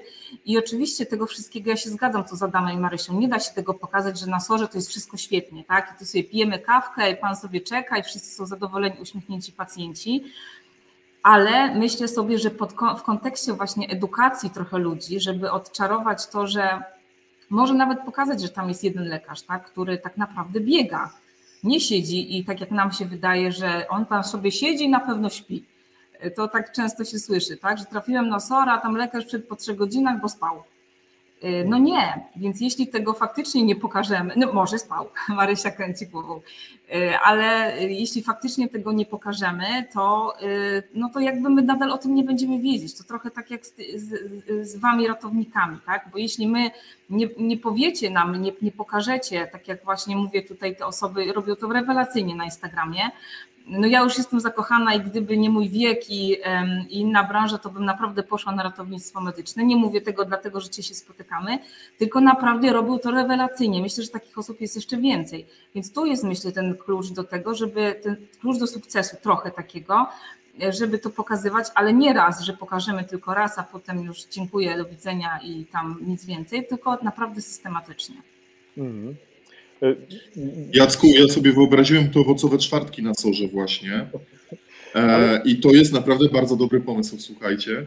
A tak, jeżeli chodzi jeszcze, jeżeli mogę coś dopowiedzieć do tej ludzkiej twarzy, to właśnie e, wydaje mi się, że nasza sama komunikacja z pacjentem, jako personelu medycznego stricte, e, też mogłaby pokazać tą ludzką twarz. I tą ludzką twarz wydaje mi się, że zaczyna pokazywać w przestrzeni publicznej Naczelna Izba Lekarska w spotach, które się pojawiają, prawda? I to jest do, bardzo dobra rzecz, bardzo dobre, mi się wydaje, tak wizerunkowo w działanie, które pokazuje e, tą medycynę od drugiej strony. Mm, Fajnie mm. byłoby, gdyby w momencie, kiedy już będziemy mieć e, swój e, samorząd, żeby taką samą akcję na przykład przeprowadzić na etapie przedszpitalnym. Dwie kwestie, które pozwolę sobie dopowiedzieć, skomentować y, w, w SORze, który obsługuję na co dzień swojej pracy. W każdy piątek, tu jest taki zwyczaj we wszystkich firmach, mniejszych, większych, piątki to tak zwany waffeldag, czyli się piecze gofry. Więc jak się w piątek przekazuje pacjenta na sorze, y, to od rana jedna osoba zawsze gdzieś tam y, jest skierowana do tego, żeby w zaciszu napiec tych gofrów i jak przekazujemy pacjenta e, i, i, czujemy ten zapach gofrów w całym sorze, to naprawdę aż się chce tam trochę poczekać. E, e, to jest ta kwestia. Może zamiast, zamiast, pytania, zamiast pytania, dlaczego do nas, Gofer. Y, Tak, po prostu i często jesteśmy częstowani, to jest bardzo miłe. A jeśli chodzi o, te, y, o ten spot, o którym y, powiedziałeś, drugi Adamie, to faktycznie pisaliśmy na ten temat na naszym profilu facebookowym. Zachęcam, żeby tam zerknąć, oczywiście do Naczelnej Rady Lekarskiej. Ba, powiem Państwu, że nawet był odcinek o no fault na ten temat.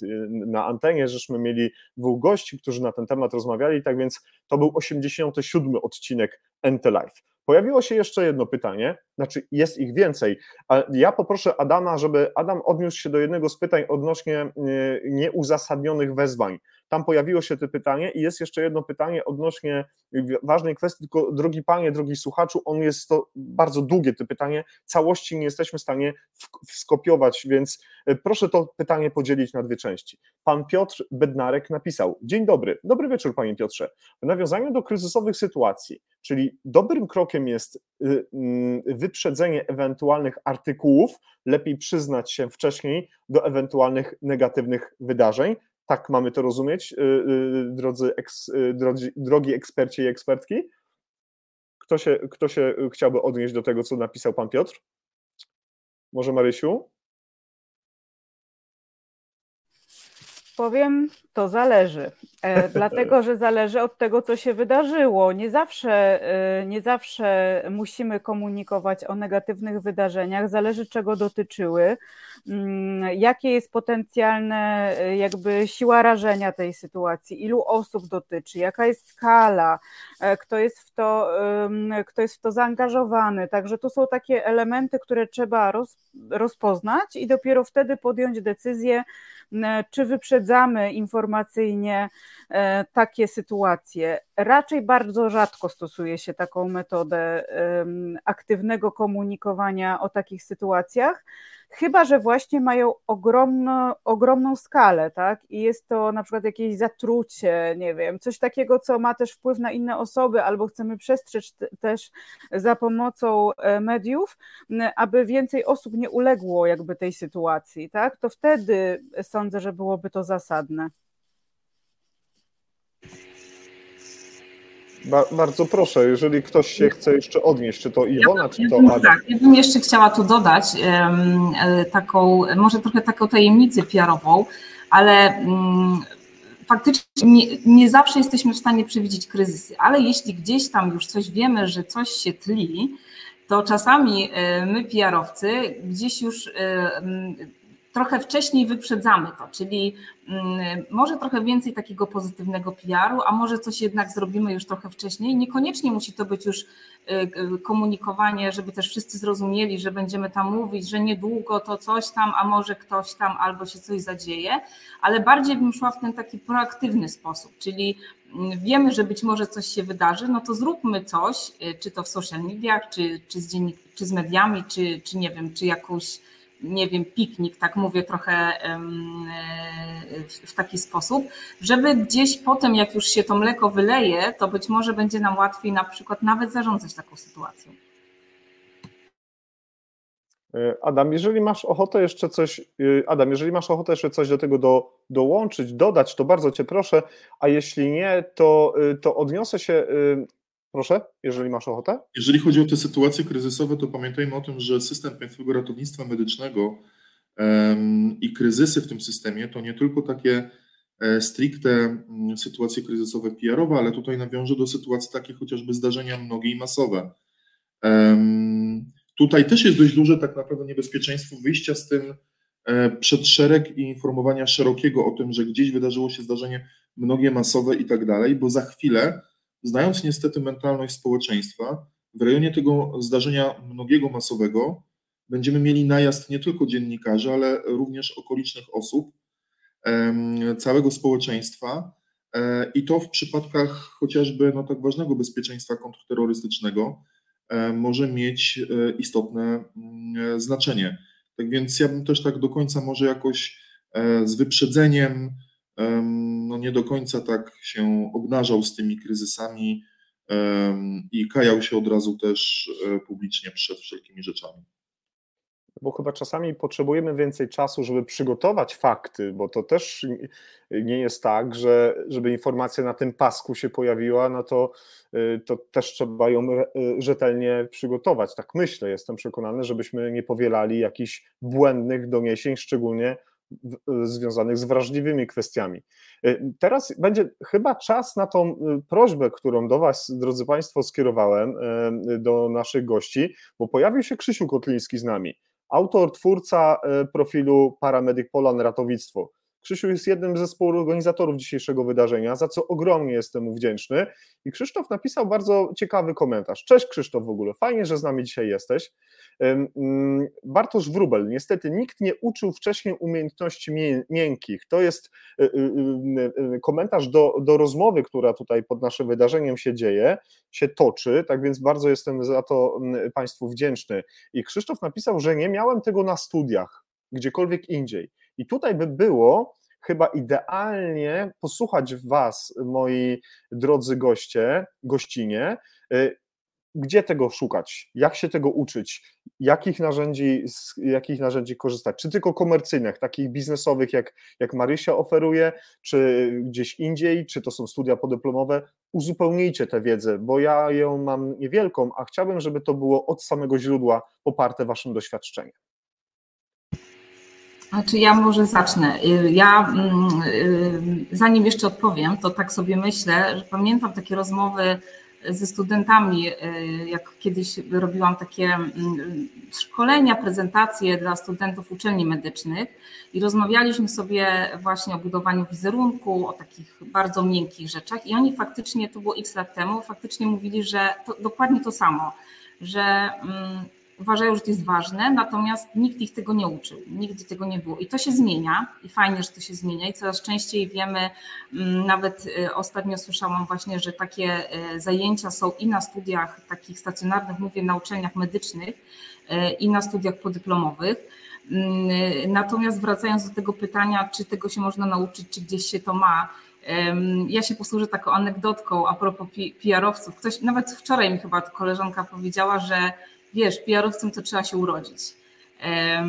Ale i to tak trochę prześmiewczo mówię, natomiast wydaje mi się, że y, nie wiem jak inni, natomiast y, jakby dla mnie oczywiście ważne jest też to, że na studiach się tego uczymy, będąc na przykład na PR-ze tych komunikacji czy psychologii, to nie tylko PR, ale to socjologia, gdzieś tam trochę więcej jest tych takich miękkich umiejętności i to jest na pewno taki pierwszy krok, jeśli już jesteśmy. Natomiast no, jeśli mówimy o tej branży medycznej, to faktycznie kiedyś pewnie tego nie było, teraz jest trochę więcej, więc to fajnie, że to się zmienia i, i, i gdzieś. Natomiast myślę sobie, i to też pewnie mm, Adam potwierdzi, że mm, i lekarze mają różne szkolenia, i, y, i pewnie ratownicy. Sam nawet podawałeś takie miejsce, gdzie można trochę tak, że tak powiem, nawet złapać takiego flow dotyczącego tego, jak się komunikować.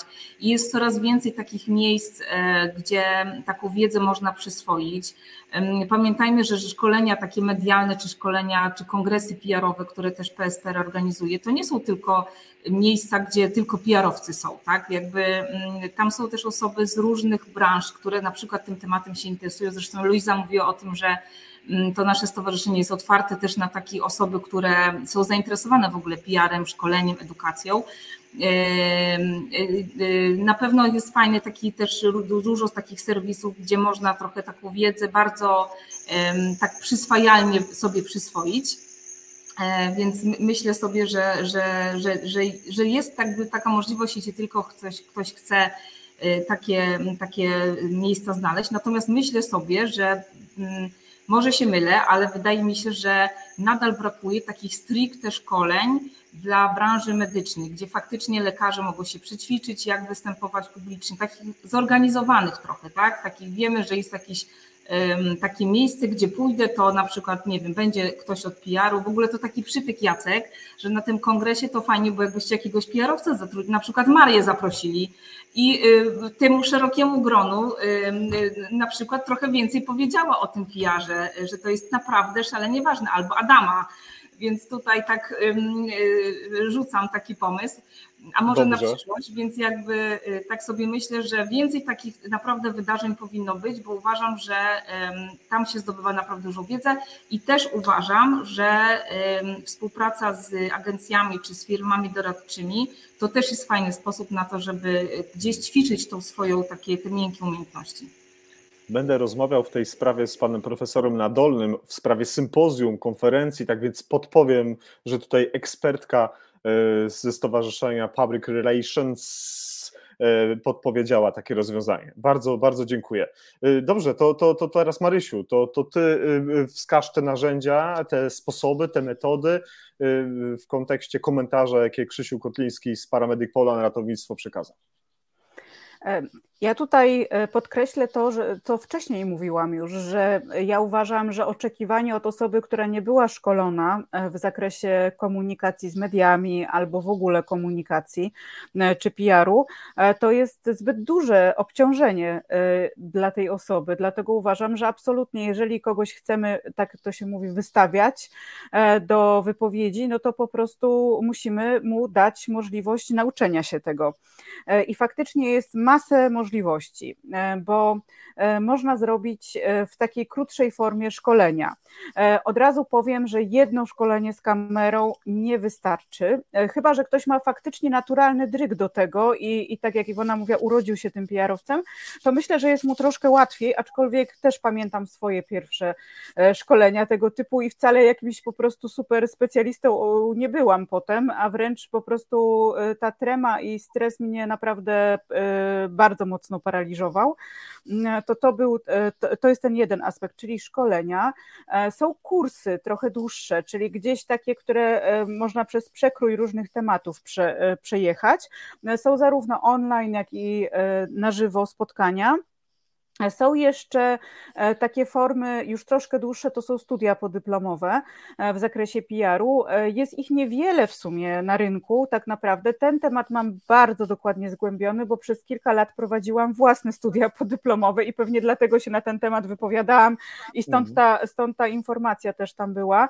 Mm, Dlatego, że ja te studia prowadziłam, rekrutowaliśmy nawet czasem dwie grupy i mogę powiedzieć, kto tam przychodził na te studia podyplomowe między no osoby e, nie tylko pracujące w działach właśnie marketingu, czy PR-u, czy komunikacji, ale tak naprawdę dyrektorzy szkół, lekarza nie mieliśmy żadnego, e, ale z branży medycznej osoby tak, takiej szeroko pojętej.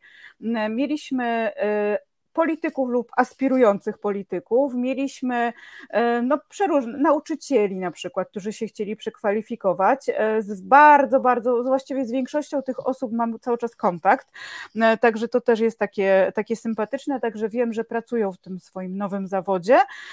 No i jeszcze jest taka tradycyjna forma edukacji, jak studia pierwszego i drugiego stopnia.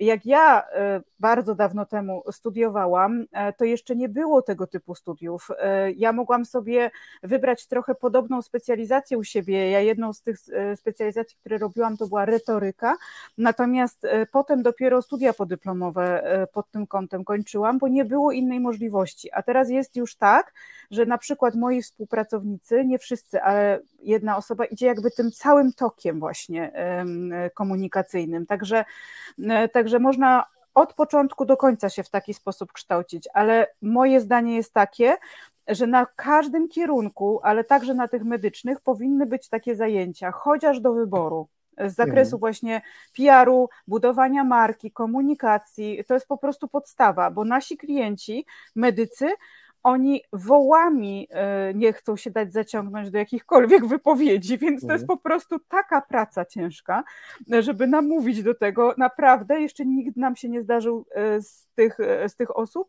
który by miał takie naprawdę mocne parcie na szkło i chciałby to robić tak sam od siebie.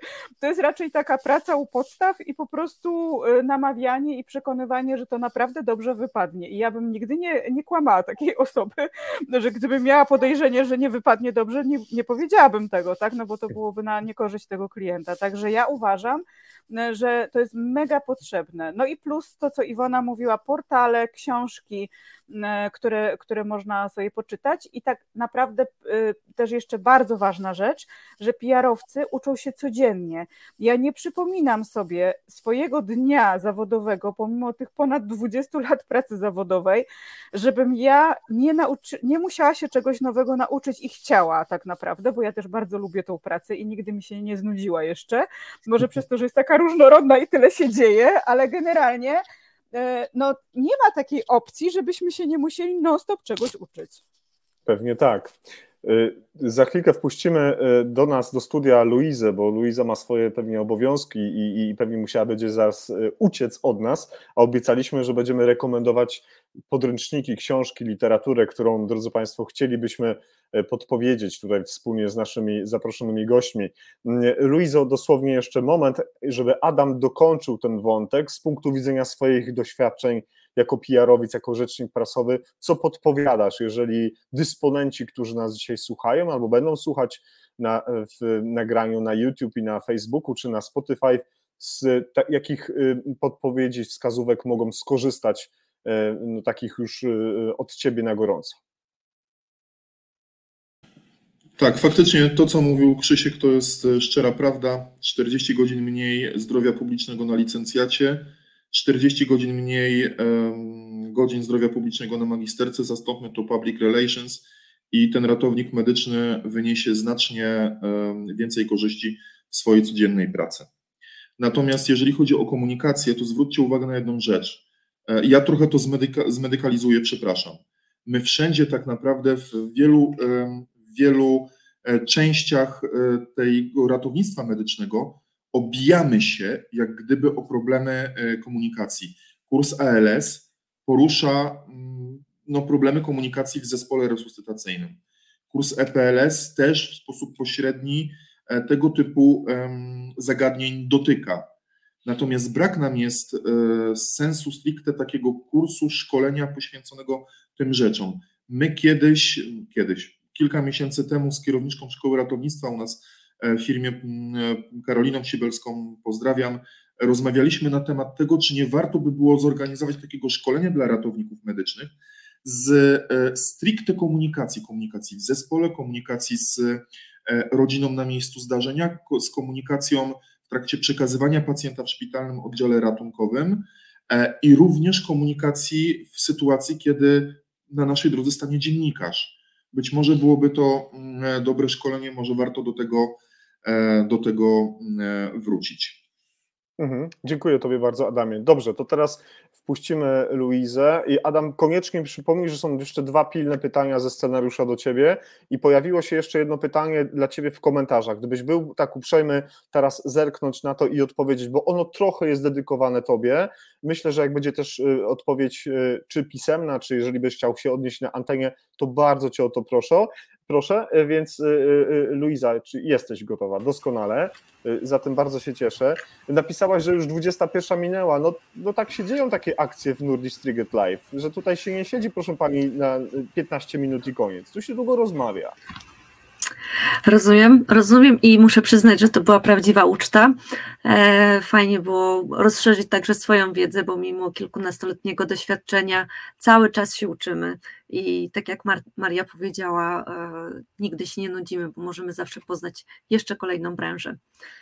Okej, okay, świetnie, doskonale, bardzo się cieszę. W ogóle widziałem, że tam e, mnóstwo wątków zostało po, po, po, poruszonych w trakcie rozmowy.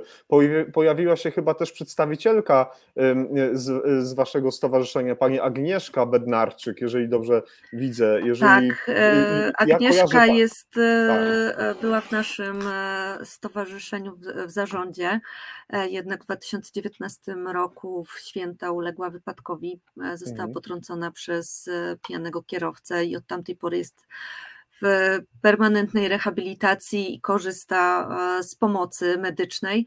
Tak więc absolutnie wie, e, o czym mówi tutaj, pisząc o, o sorach i tak dalej. W komentarzach zachęcam.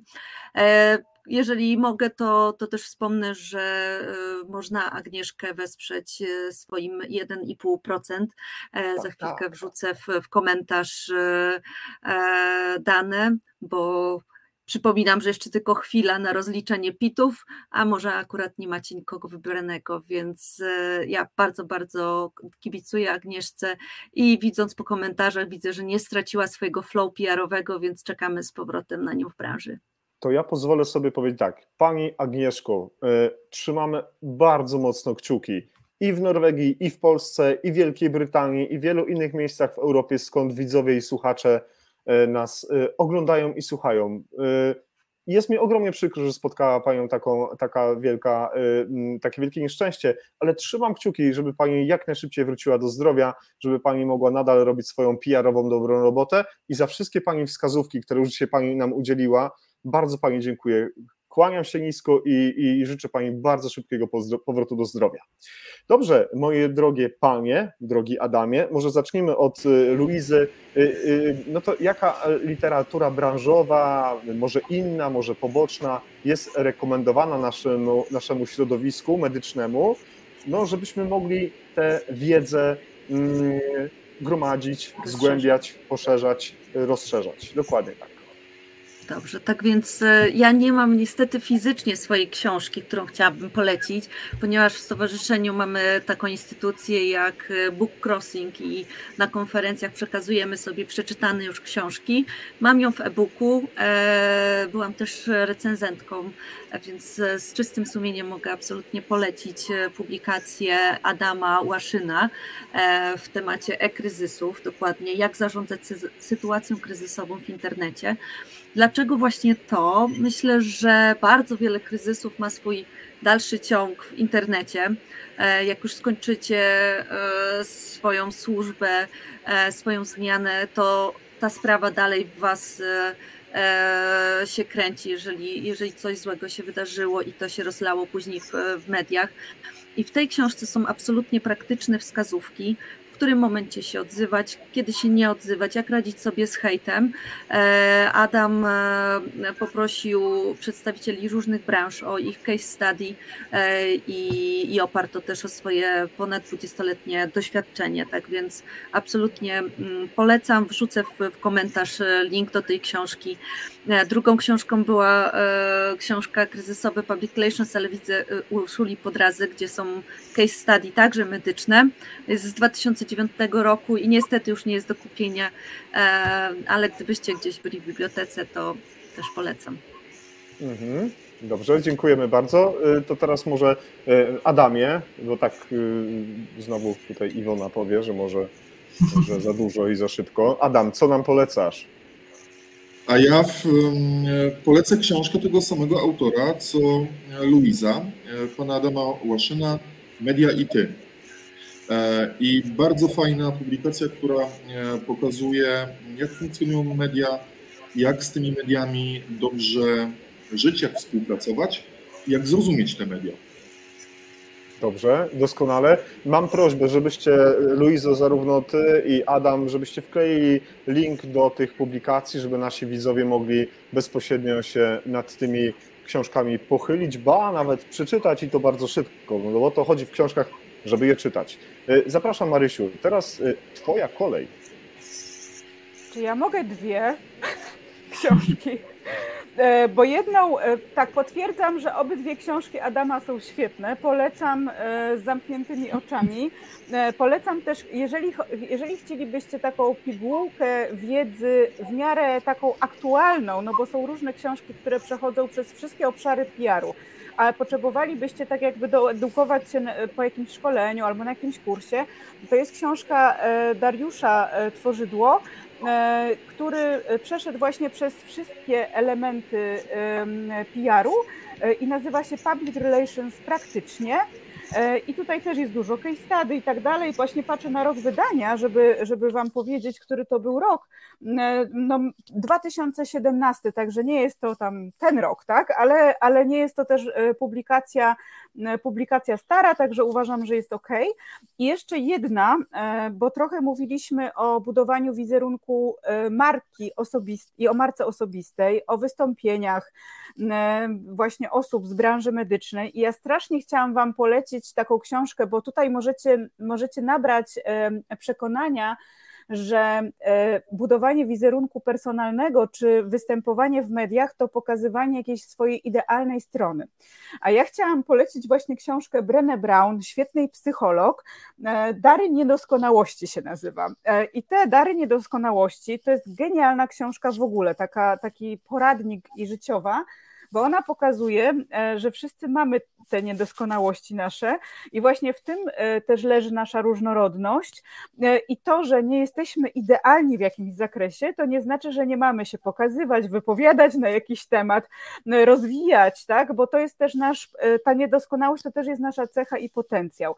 I, i dlatego, żeby nie, nie było takiego wrażenia, że właśnie my jesteśmy jakimiś chodzącymi ideałami i, i każda wypowiedź nam dobrze wychodzi i wszystko w ogóle wokół tego, a osoba, która nie ma nie wiadomo ilu fakultetów z tego, z tego zakresu to nie powinna się wypowiadać, to tak wcale nie jest. Tak? To, to mhm. przeczytajcie właśnie książkę Dary Niedoskonałości.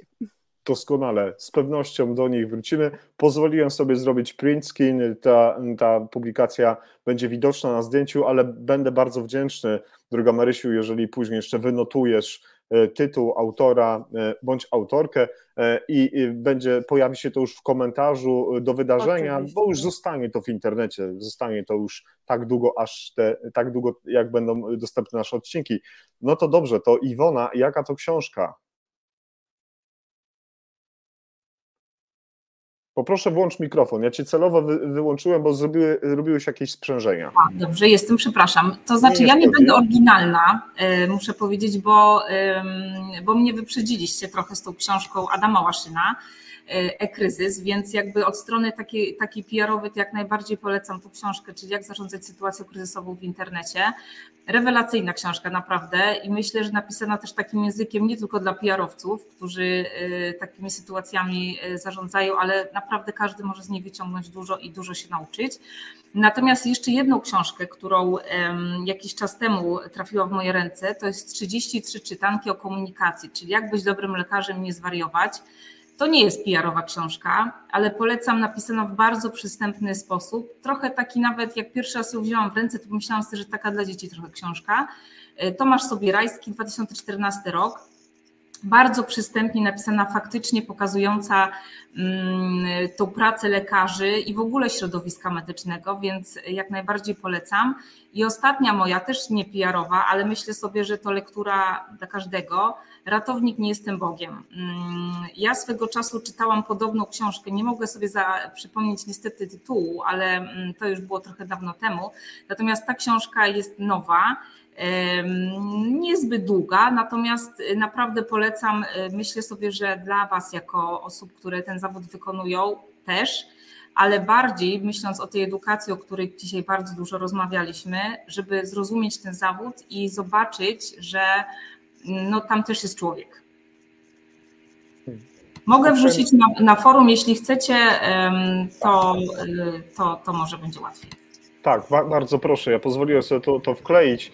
Y, chyba tak naprawdę pierwszy raz tutaj wkleiliśmy własny komentarz. To jest coś, coś Mm, jakieś duże wydarzenie, e, ale bardzo się cieszę. E, e, do, do, dopełnijcie, drogie panie, drogi Adamie, tego zaszczytnego obowiązku polecenia konkretnej literatury, która z pewnością zainteresuje naszych widzów, słuchaczy. Bardzo się z tego powodu już cieszę. Dobrze, ja mam dwa pytania, bardzo ważne, które chciałbym zadać Adamowi, ale... Cię, ja się szybko pożegnam, tak, bo tak, ja właśnie chciałam ustąpić tak, miejsca. Muszę przejąć jeszcze. dzieciaki, e, ale bardzo, bardzo dziękuję i serdecznie podsumuj, zapraszam podsumuj do... nasze spotkanie, kilka zdań. Bardzo, bardzo serdecznie Was zapraszam do poszerzania wiedzy w zakresie public relations i komunikacji. Wyjdzie to wszystkim, absolutnie wszystkim na dobre. Wiem, że jesteście absolutnie zajęci, e, ale myślę, że to też dobre jest dla naszych szarych komórek, zapobiega Alzheimerowi, żeby ciągle się czegoś uczyć, a czemuż by nie PR-u. Tak więc e, my jako stowarzyszenie będziemy chętnie wspierać e, i jeszcze raz dziękuję bardzo za zaproszenie PSPR-u do, na łamy Twojego webinaru waszego webinaru. Naszego webinaru, dokładnie tak. To jest e, Life, to wspólne dzieło e, zespołu Life i tysięcy widzów i słuchaczy. Dziękuję za Twoją obecność, dziękuję za Twój czas. Mam nadzieję, że może że jeszcze później uda nam się zrobić pamiątkowe zdjęcie, więc ogarnię dzieciaki i zapraszam jeszcze do naszego private chatu. No, może być trudno, ale no e, trzymajcie się cieplutko. Cześć. Dzięki, wszystkiego dobrego, pozdrawiamy. E, dobrze, no to teraz. Mm, z pewnością mm, każdy y, chciałby jeszcze dopowiedzieć coś, co jest bardzo ważne z punktu widzenia PR-owca. Proszę, żebyśmy w głowach teraz tworzyli pewne podsumowanie dzisiejszego spotkania, pomału będziemy dobijać do brzegu naszego e, dzisiejszego tematu. Adam e, e, jest, widzę, że już zmęczony po ciężkim dyżurze i jeszcze ponad dwie godziny, no już dwie i pół siedzenia z nami. Z pewnością nie należy do najłatwiejszych zadań, ale pozwolisz, drogi Adamie, że ja muszę zadać Tobie te dwa pytania, bo bez nich nie dałoby się mm, no, pójść dalej. O roli rzecznika prasowego mm, już żeśmy dzisiaj rozmawiali, ale chciałbym zadać Tobie pytanie, o którym ja już chyba kiedyś z Tobą rozmawiałem. Y, chyba w pierwszy raz, kiedyśmy dyskutowali na temat naszej audycji, na temat pomysłu. Ja już chyba Tobie telefonicznie mówiłem y, i chyba to była Twoja, twoja podpowiedź, y, bo tutaj mówiłeś o tym, żeby wręcz pokazywać, że to my wszyscy wspólnie, wszyscy razem powinniśmy tworzyć ten wizerunek. No to właśnie, w kilku zdaniach, jaką, y, jakie role, jakie zadania powinni mieć wszyscy pracownicy tego systemu naszego, w którym my funkcjonujemy, jeśli chodzi o PR. Wydaje mi się, że no, faktycznie masz rację, powinniśmy wszyscy dbać o ten PR ratownictwa medycznego. Z pewnością wiele zależy od tego, jak realizujemy nasze e, zlecenia wyjazdu. Jak reagujemy na informacje o tym, że to wezwanie nie jest stanem nagłego zagrożenia zdrowotnego? Z pewnością jakieś komentarze, które przenikają również i do mm, codzienności takiej medycznej pod tytułem no, karetka to nie taksówka i tak dalej, nie budują dobrego PR-u e, w rozmowie z pacjentem. Budują tylko i wyłącznie jakąkolwiek, jakikolwiek spór i, i ewentualne późniejsze roszczenia pacjentów. E, natomiast też powinniśmy zadbać o własny wygląd i własny wizerunek zewnętrzny, bo ten PR to także e, system identyfikacji wizualnej, to także to, w jaki sposób wyglądamy. Niestety, brutalna prawda jest taka, że jak nas widzą, tak nas, tak nas piszą. E, I ratownik medyczny, zwróćcie uwagę na to, czy, czy, czy, czy policjant, czy też strażak, a przecież do tych służb chcemy tak naprawdę gdzieś tam dobijać i, i, i chcemy być służbą czy mm, strażak jest poobwieszany rozmaitego rodzaju plakietkami, tysiącem emblematów i tak dalej, jakimiś e, dodatkowymi mm, e, gadżetami, które nie są w rozporządzeniu? No nie. Czy jest to samo z, e, z w przypadku policjanta? No też nie. A my natomiast w ratownictwie medycznym bardzo często E, tymi naszymi mundurami powieszanymi rozmaitego rodzaju plakietkami bardziej przypominamy Harley'owca e, niż e, mm, kogoś, kto pretenduje do jakiejkolwiek służby. Dlatego też ten wizerunek zewnętrzny w mojej subiektywnej opinii rzecz jasna jest bardzo istotny, bo jak nas widzą, tak nas niestety piszą. Uprzejmie Tobie dziękuję. I od razu wrzucam drugie pytanie, które nie może mi umknąć, a to pytanie zadał mi też ostatnio kolega i ja tobie też to pytanie chyba w naszej części takiej przed, przed przygotowawczej y, mm, zadałem. Czy istnieje zasadność powołania krajowego rzecznika prasowego związanego z medycyną przedszpitalną? Nie. Dobrze, proszę. W mojej, subiekty- w mojej subiektywnej e, ocenie, e, jeżeli powstanie coś takiego jak Izba ratowników medycznych. Oczywiście niech Izba ma swojego ratownika, swojego rzecznika prasowego, Natomiast nie wyobrażam sobie, żeby mógł istnieć taki twór ogólnopolski, to zwróćcie uwagę chociażby na, na e, działalność czy policji wspomnianej, czy Straży Pożarnej. Mają oczywiście oficera prasowego w Komendzie Głównej Państwowej Straży Pożarnej czy Komendzie Głównej e, Policji, ale ten rzecznik prasowy wstępuje w miarę poszczególnych komend w dół. Jest rzecznik prasowy Komendy Wojewódzkiej, oficer prasowy Komendy Wojewódzkiej, oficer prasowy Komendy Powiatowej, Komendy Miejskiej i tak dalej, i tak dalej.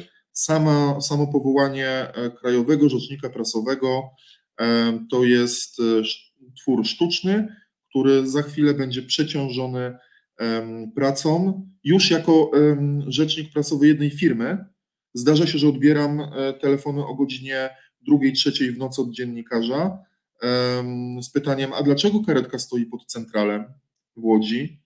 E, no i nie wyobrażam sobie, żeby taki rzecznik prasowy mm, e, ogólnokrajowy odbierał tego typu telefony e, z terenu całej Polski. Jest to po prostu fizycznie niewykonalne. Dziękuję bardzo. Cieszę się, że odpowiedź na to pytanie, które mnie nurtowało i wielu innych, padła na antenie NT Live. Tak, to już czas na podsumowanie. Zatem bardzo proszę Ciebie, Marysiu, teraz, żebyś ze swojej strony słów kilka przekazała, czy to mm, w ramach brakujących wątków, czy to brakujących myśli, może też y, kwestii, których nie byłem w stanie poruszyć w trakcie tak krótkiego spotkania. Tak, myślę, że, e, że prawie w ogóle nie poczułam tego czasu, e, tak, e, tak się dobrze rozmawiało, także bardzo dziękuję.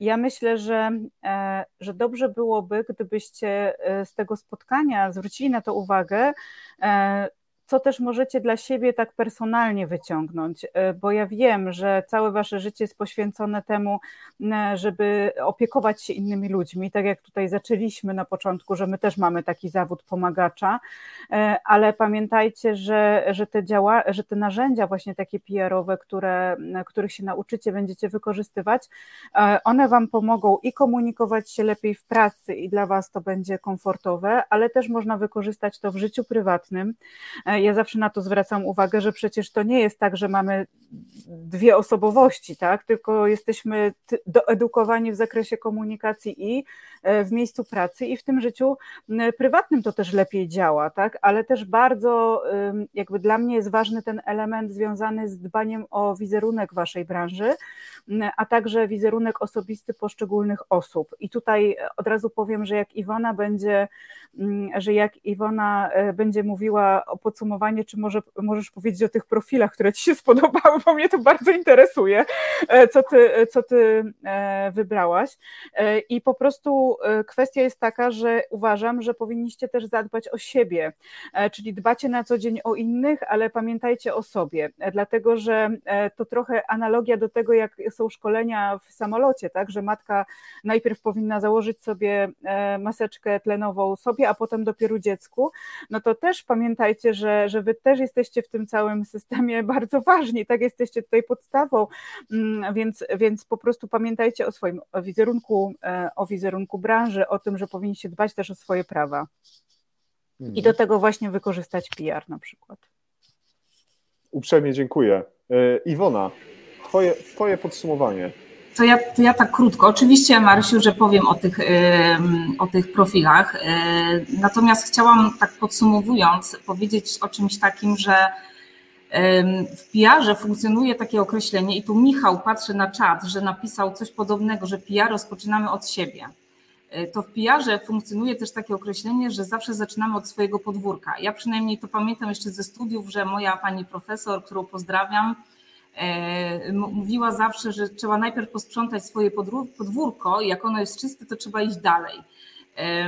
I myślę sobie, że y, pewnie tu jest już y, czyściej, ale pewnie jest jeszcze dużo do zrobienia. Natomiast ja też bardzo wierzę i zgadzam się tutaj z Marysią i, i, i z takim stwierdzeniem, że tu jest ogromna rola Was jako przedstawicieli tej branży, bo może kiedyś faktycznie to media bardziej budowały wizerunek i, i, gdzieś tam ten PR był zależny od mediów. Dzisiaj w dobie social mediów, o których też Adam mówił, że są ważne, to ja się w 100% zgadzam, że to wy jako przedstawiciele tej branży i tak naprawdę w każdej branży jest trochę podobnie. Lekarze też budują wizerunek, placówki medyczne budują wizerunek poprzez to, co robimy i co pokazujemy.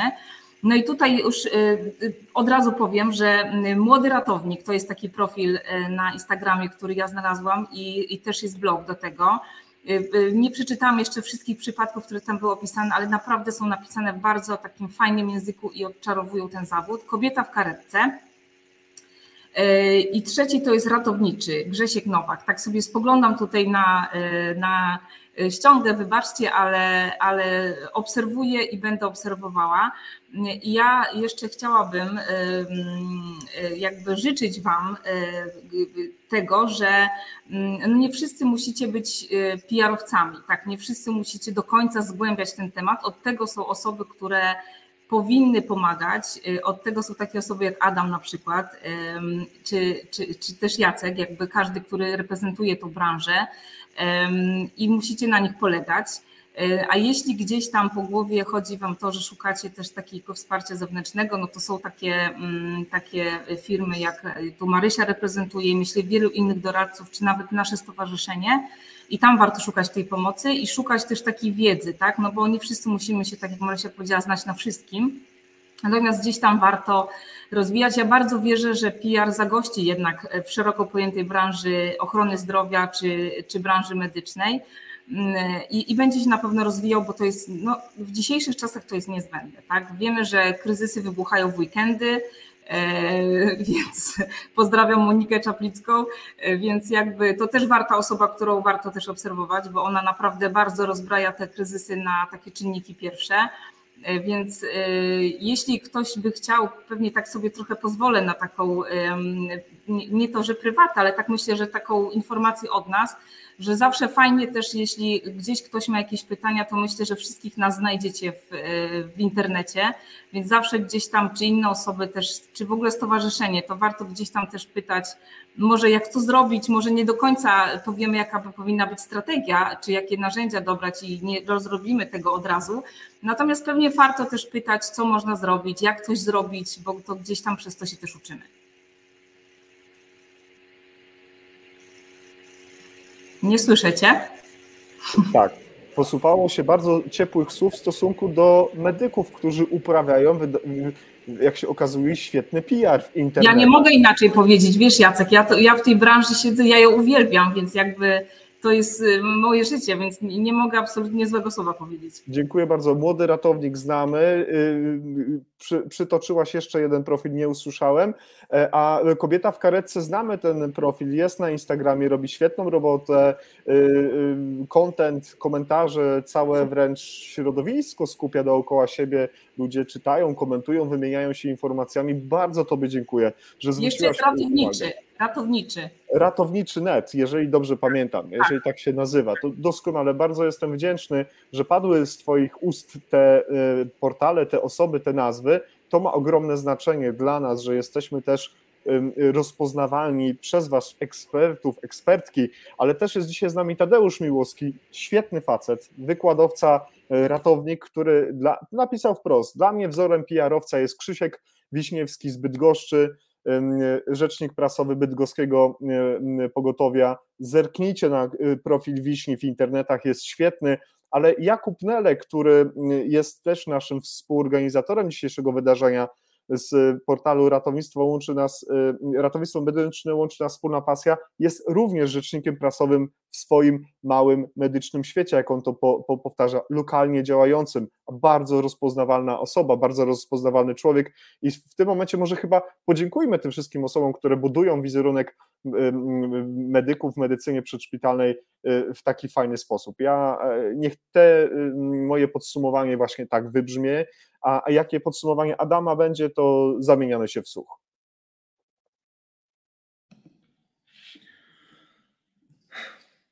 Nie wiem tak naprawdę, co powiedzieć, moi drodzy. Wydaje mi się, że, e, że e, ten PR zależy od nas. Od nas samych i warto tak naprawdę oprócz takiej codziennej, e, tej ratowniczej działki i, i, i codziennego ratowania zdrowia i życia, zabra- zadbać o e, PR em, nie tylko zawodu, ale również swój własny. To z pewnością przyniesie pożytek doczesny i, i wieczny. Amen. No, drodzy Państwo, to nie było reżyserowane, no ale wyszło bardzo przyjemnie, bardzo fajnie. Dobrze, e, drodzy Państwo, y, i, i, ktoś kiedyś powiedział, że bardzo często jest tak, że kiedy kończymy NT Live, to zostawiamy widzów i słuchaczy w ogromnym niedosycie. Ja mam takie przekonanie, że dzisiaj dzieje się dokładnie tak samo i jestem z tego powodu bardzo dumny, że po raz kolejny przy współpracy z fantastycznymi osobami, między innymi przy współpracy z Polskim Stowarzyszeniem Public Relations, z Wami, moje drogie Panie, drogi Adamie, y, udało się kolejny raz ten efekt osiągnąć i jestem z tego powodu y, niesamowicie y, za- zadowolony. Bardzo dziękuję za to, że przyjęliście zaproszenie, bardzo dziękuję Wam za, za wytrwałość. Myślę, że nie było Wam, drogie Panie i drogi Adamie, zbyt łatwo wysiedzieć aż tak długo, ale Marysia powiedziała, że czas minął dosyć przyjemnie, tak więc mam nadzieję, że szczerze powiedziane, a nie PR-owy przekaz. Nie. Nam również było bardzo miło i bardzo dziękujemy za zaproszenie. Dziękuję. Dziękujemy bardzo. Również, Dziękuję, również dziękuję i do zobaczenia na wszelkich rodzajach konferencjach i spotkaniach. Tak, dbajmy o to w również w taki sposób, o nasz wizerunek.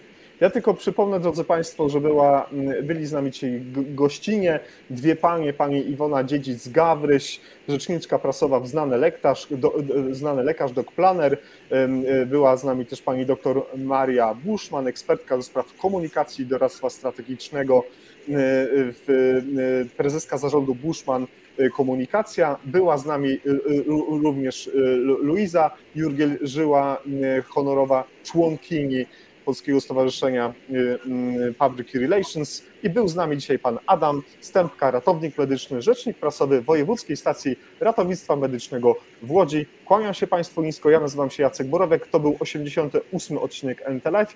Do zobaczenia i do usłyszenia przy okazji kolejnego odcinka na naszej antenie. Wszystkiego dobrego, bądźcie zdrowi i dobranoc.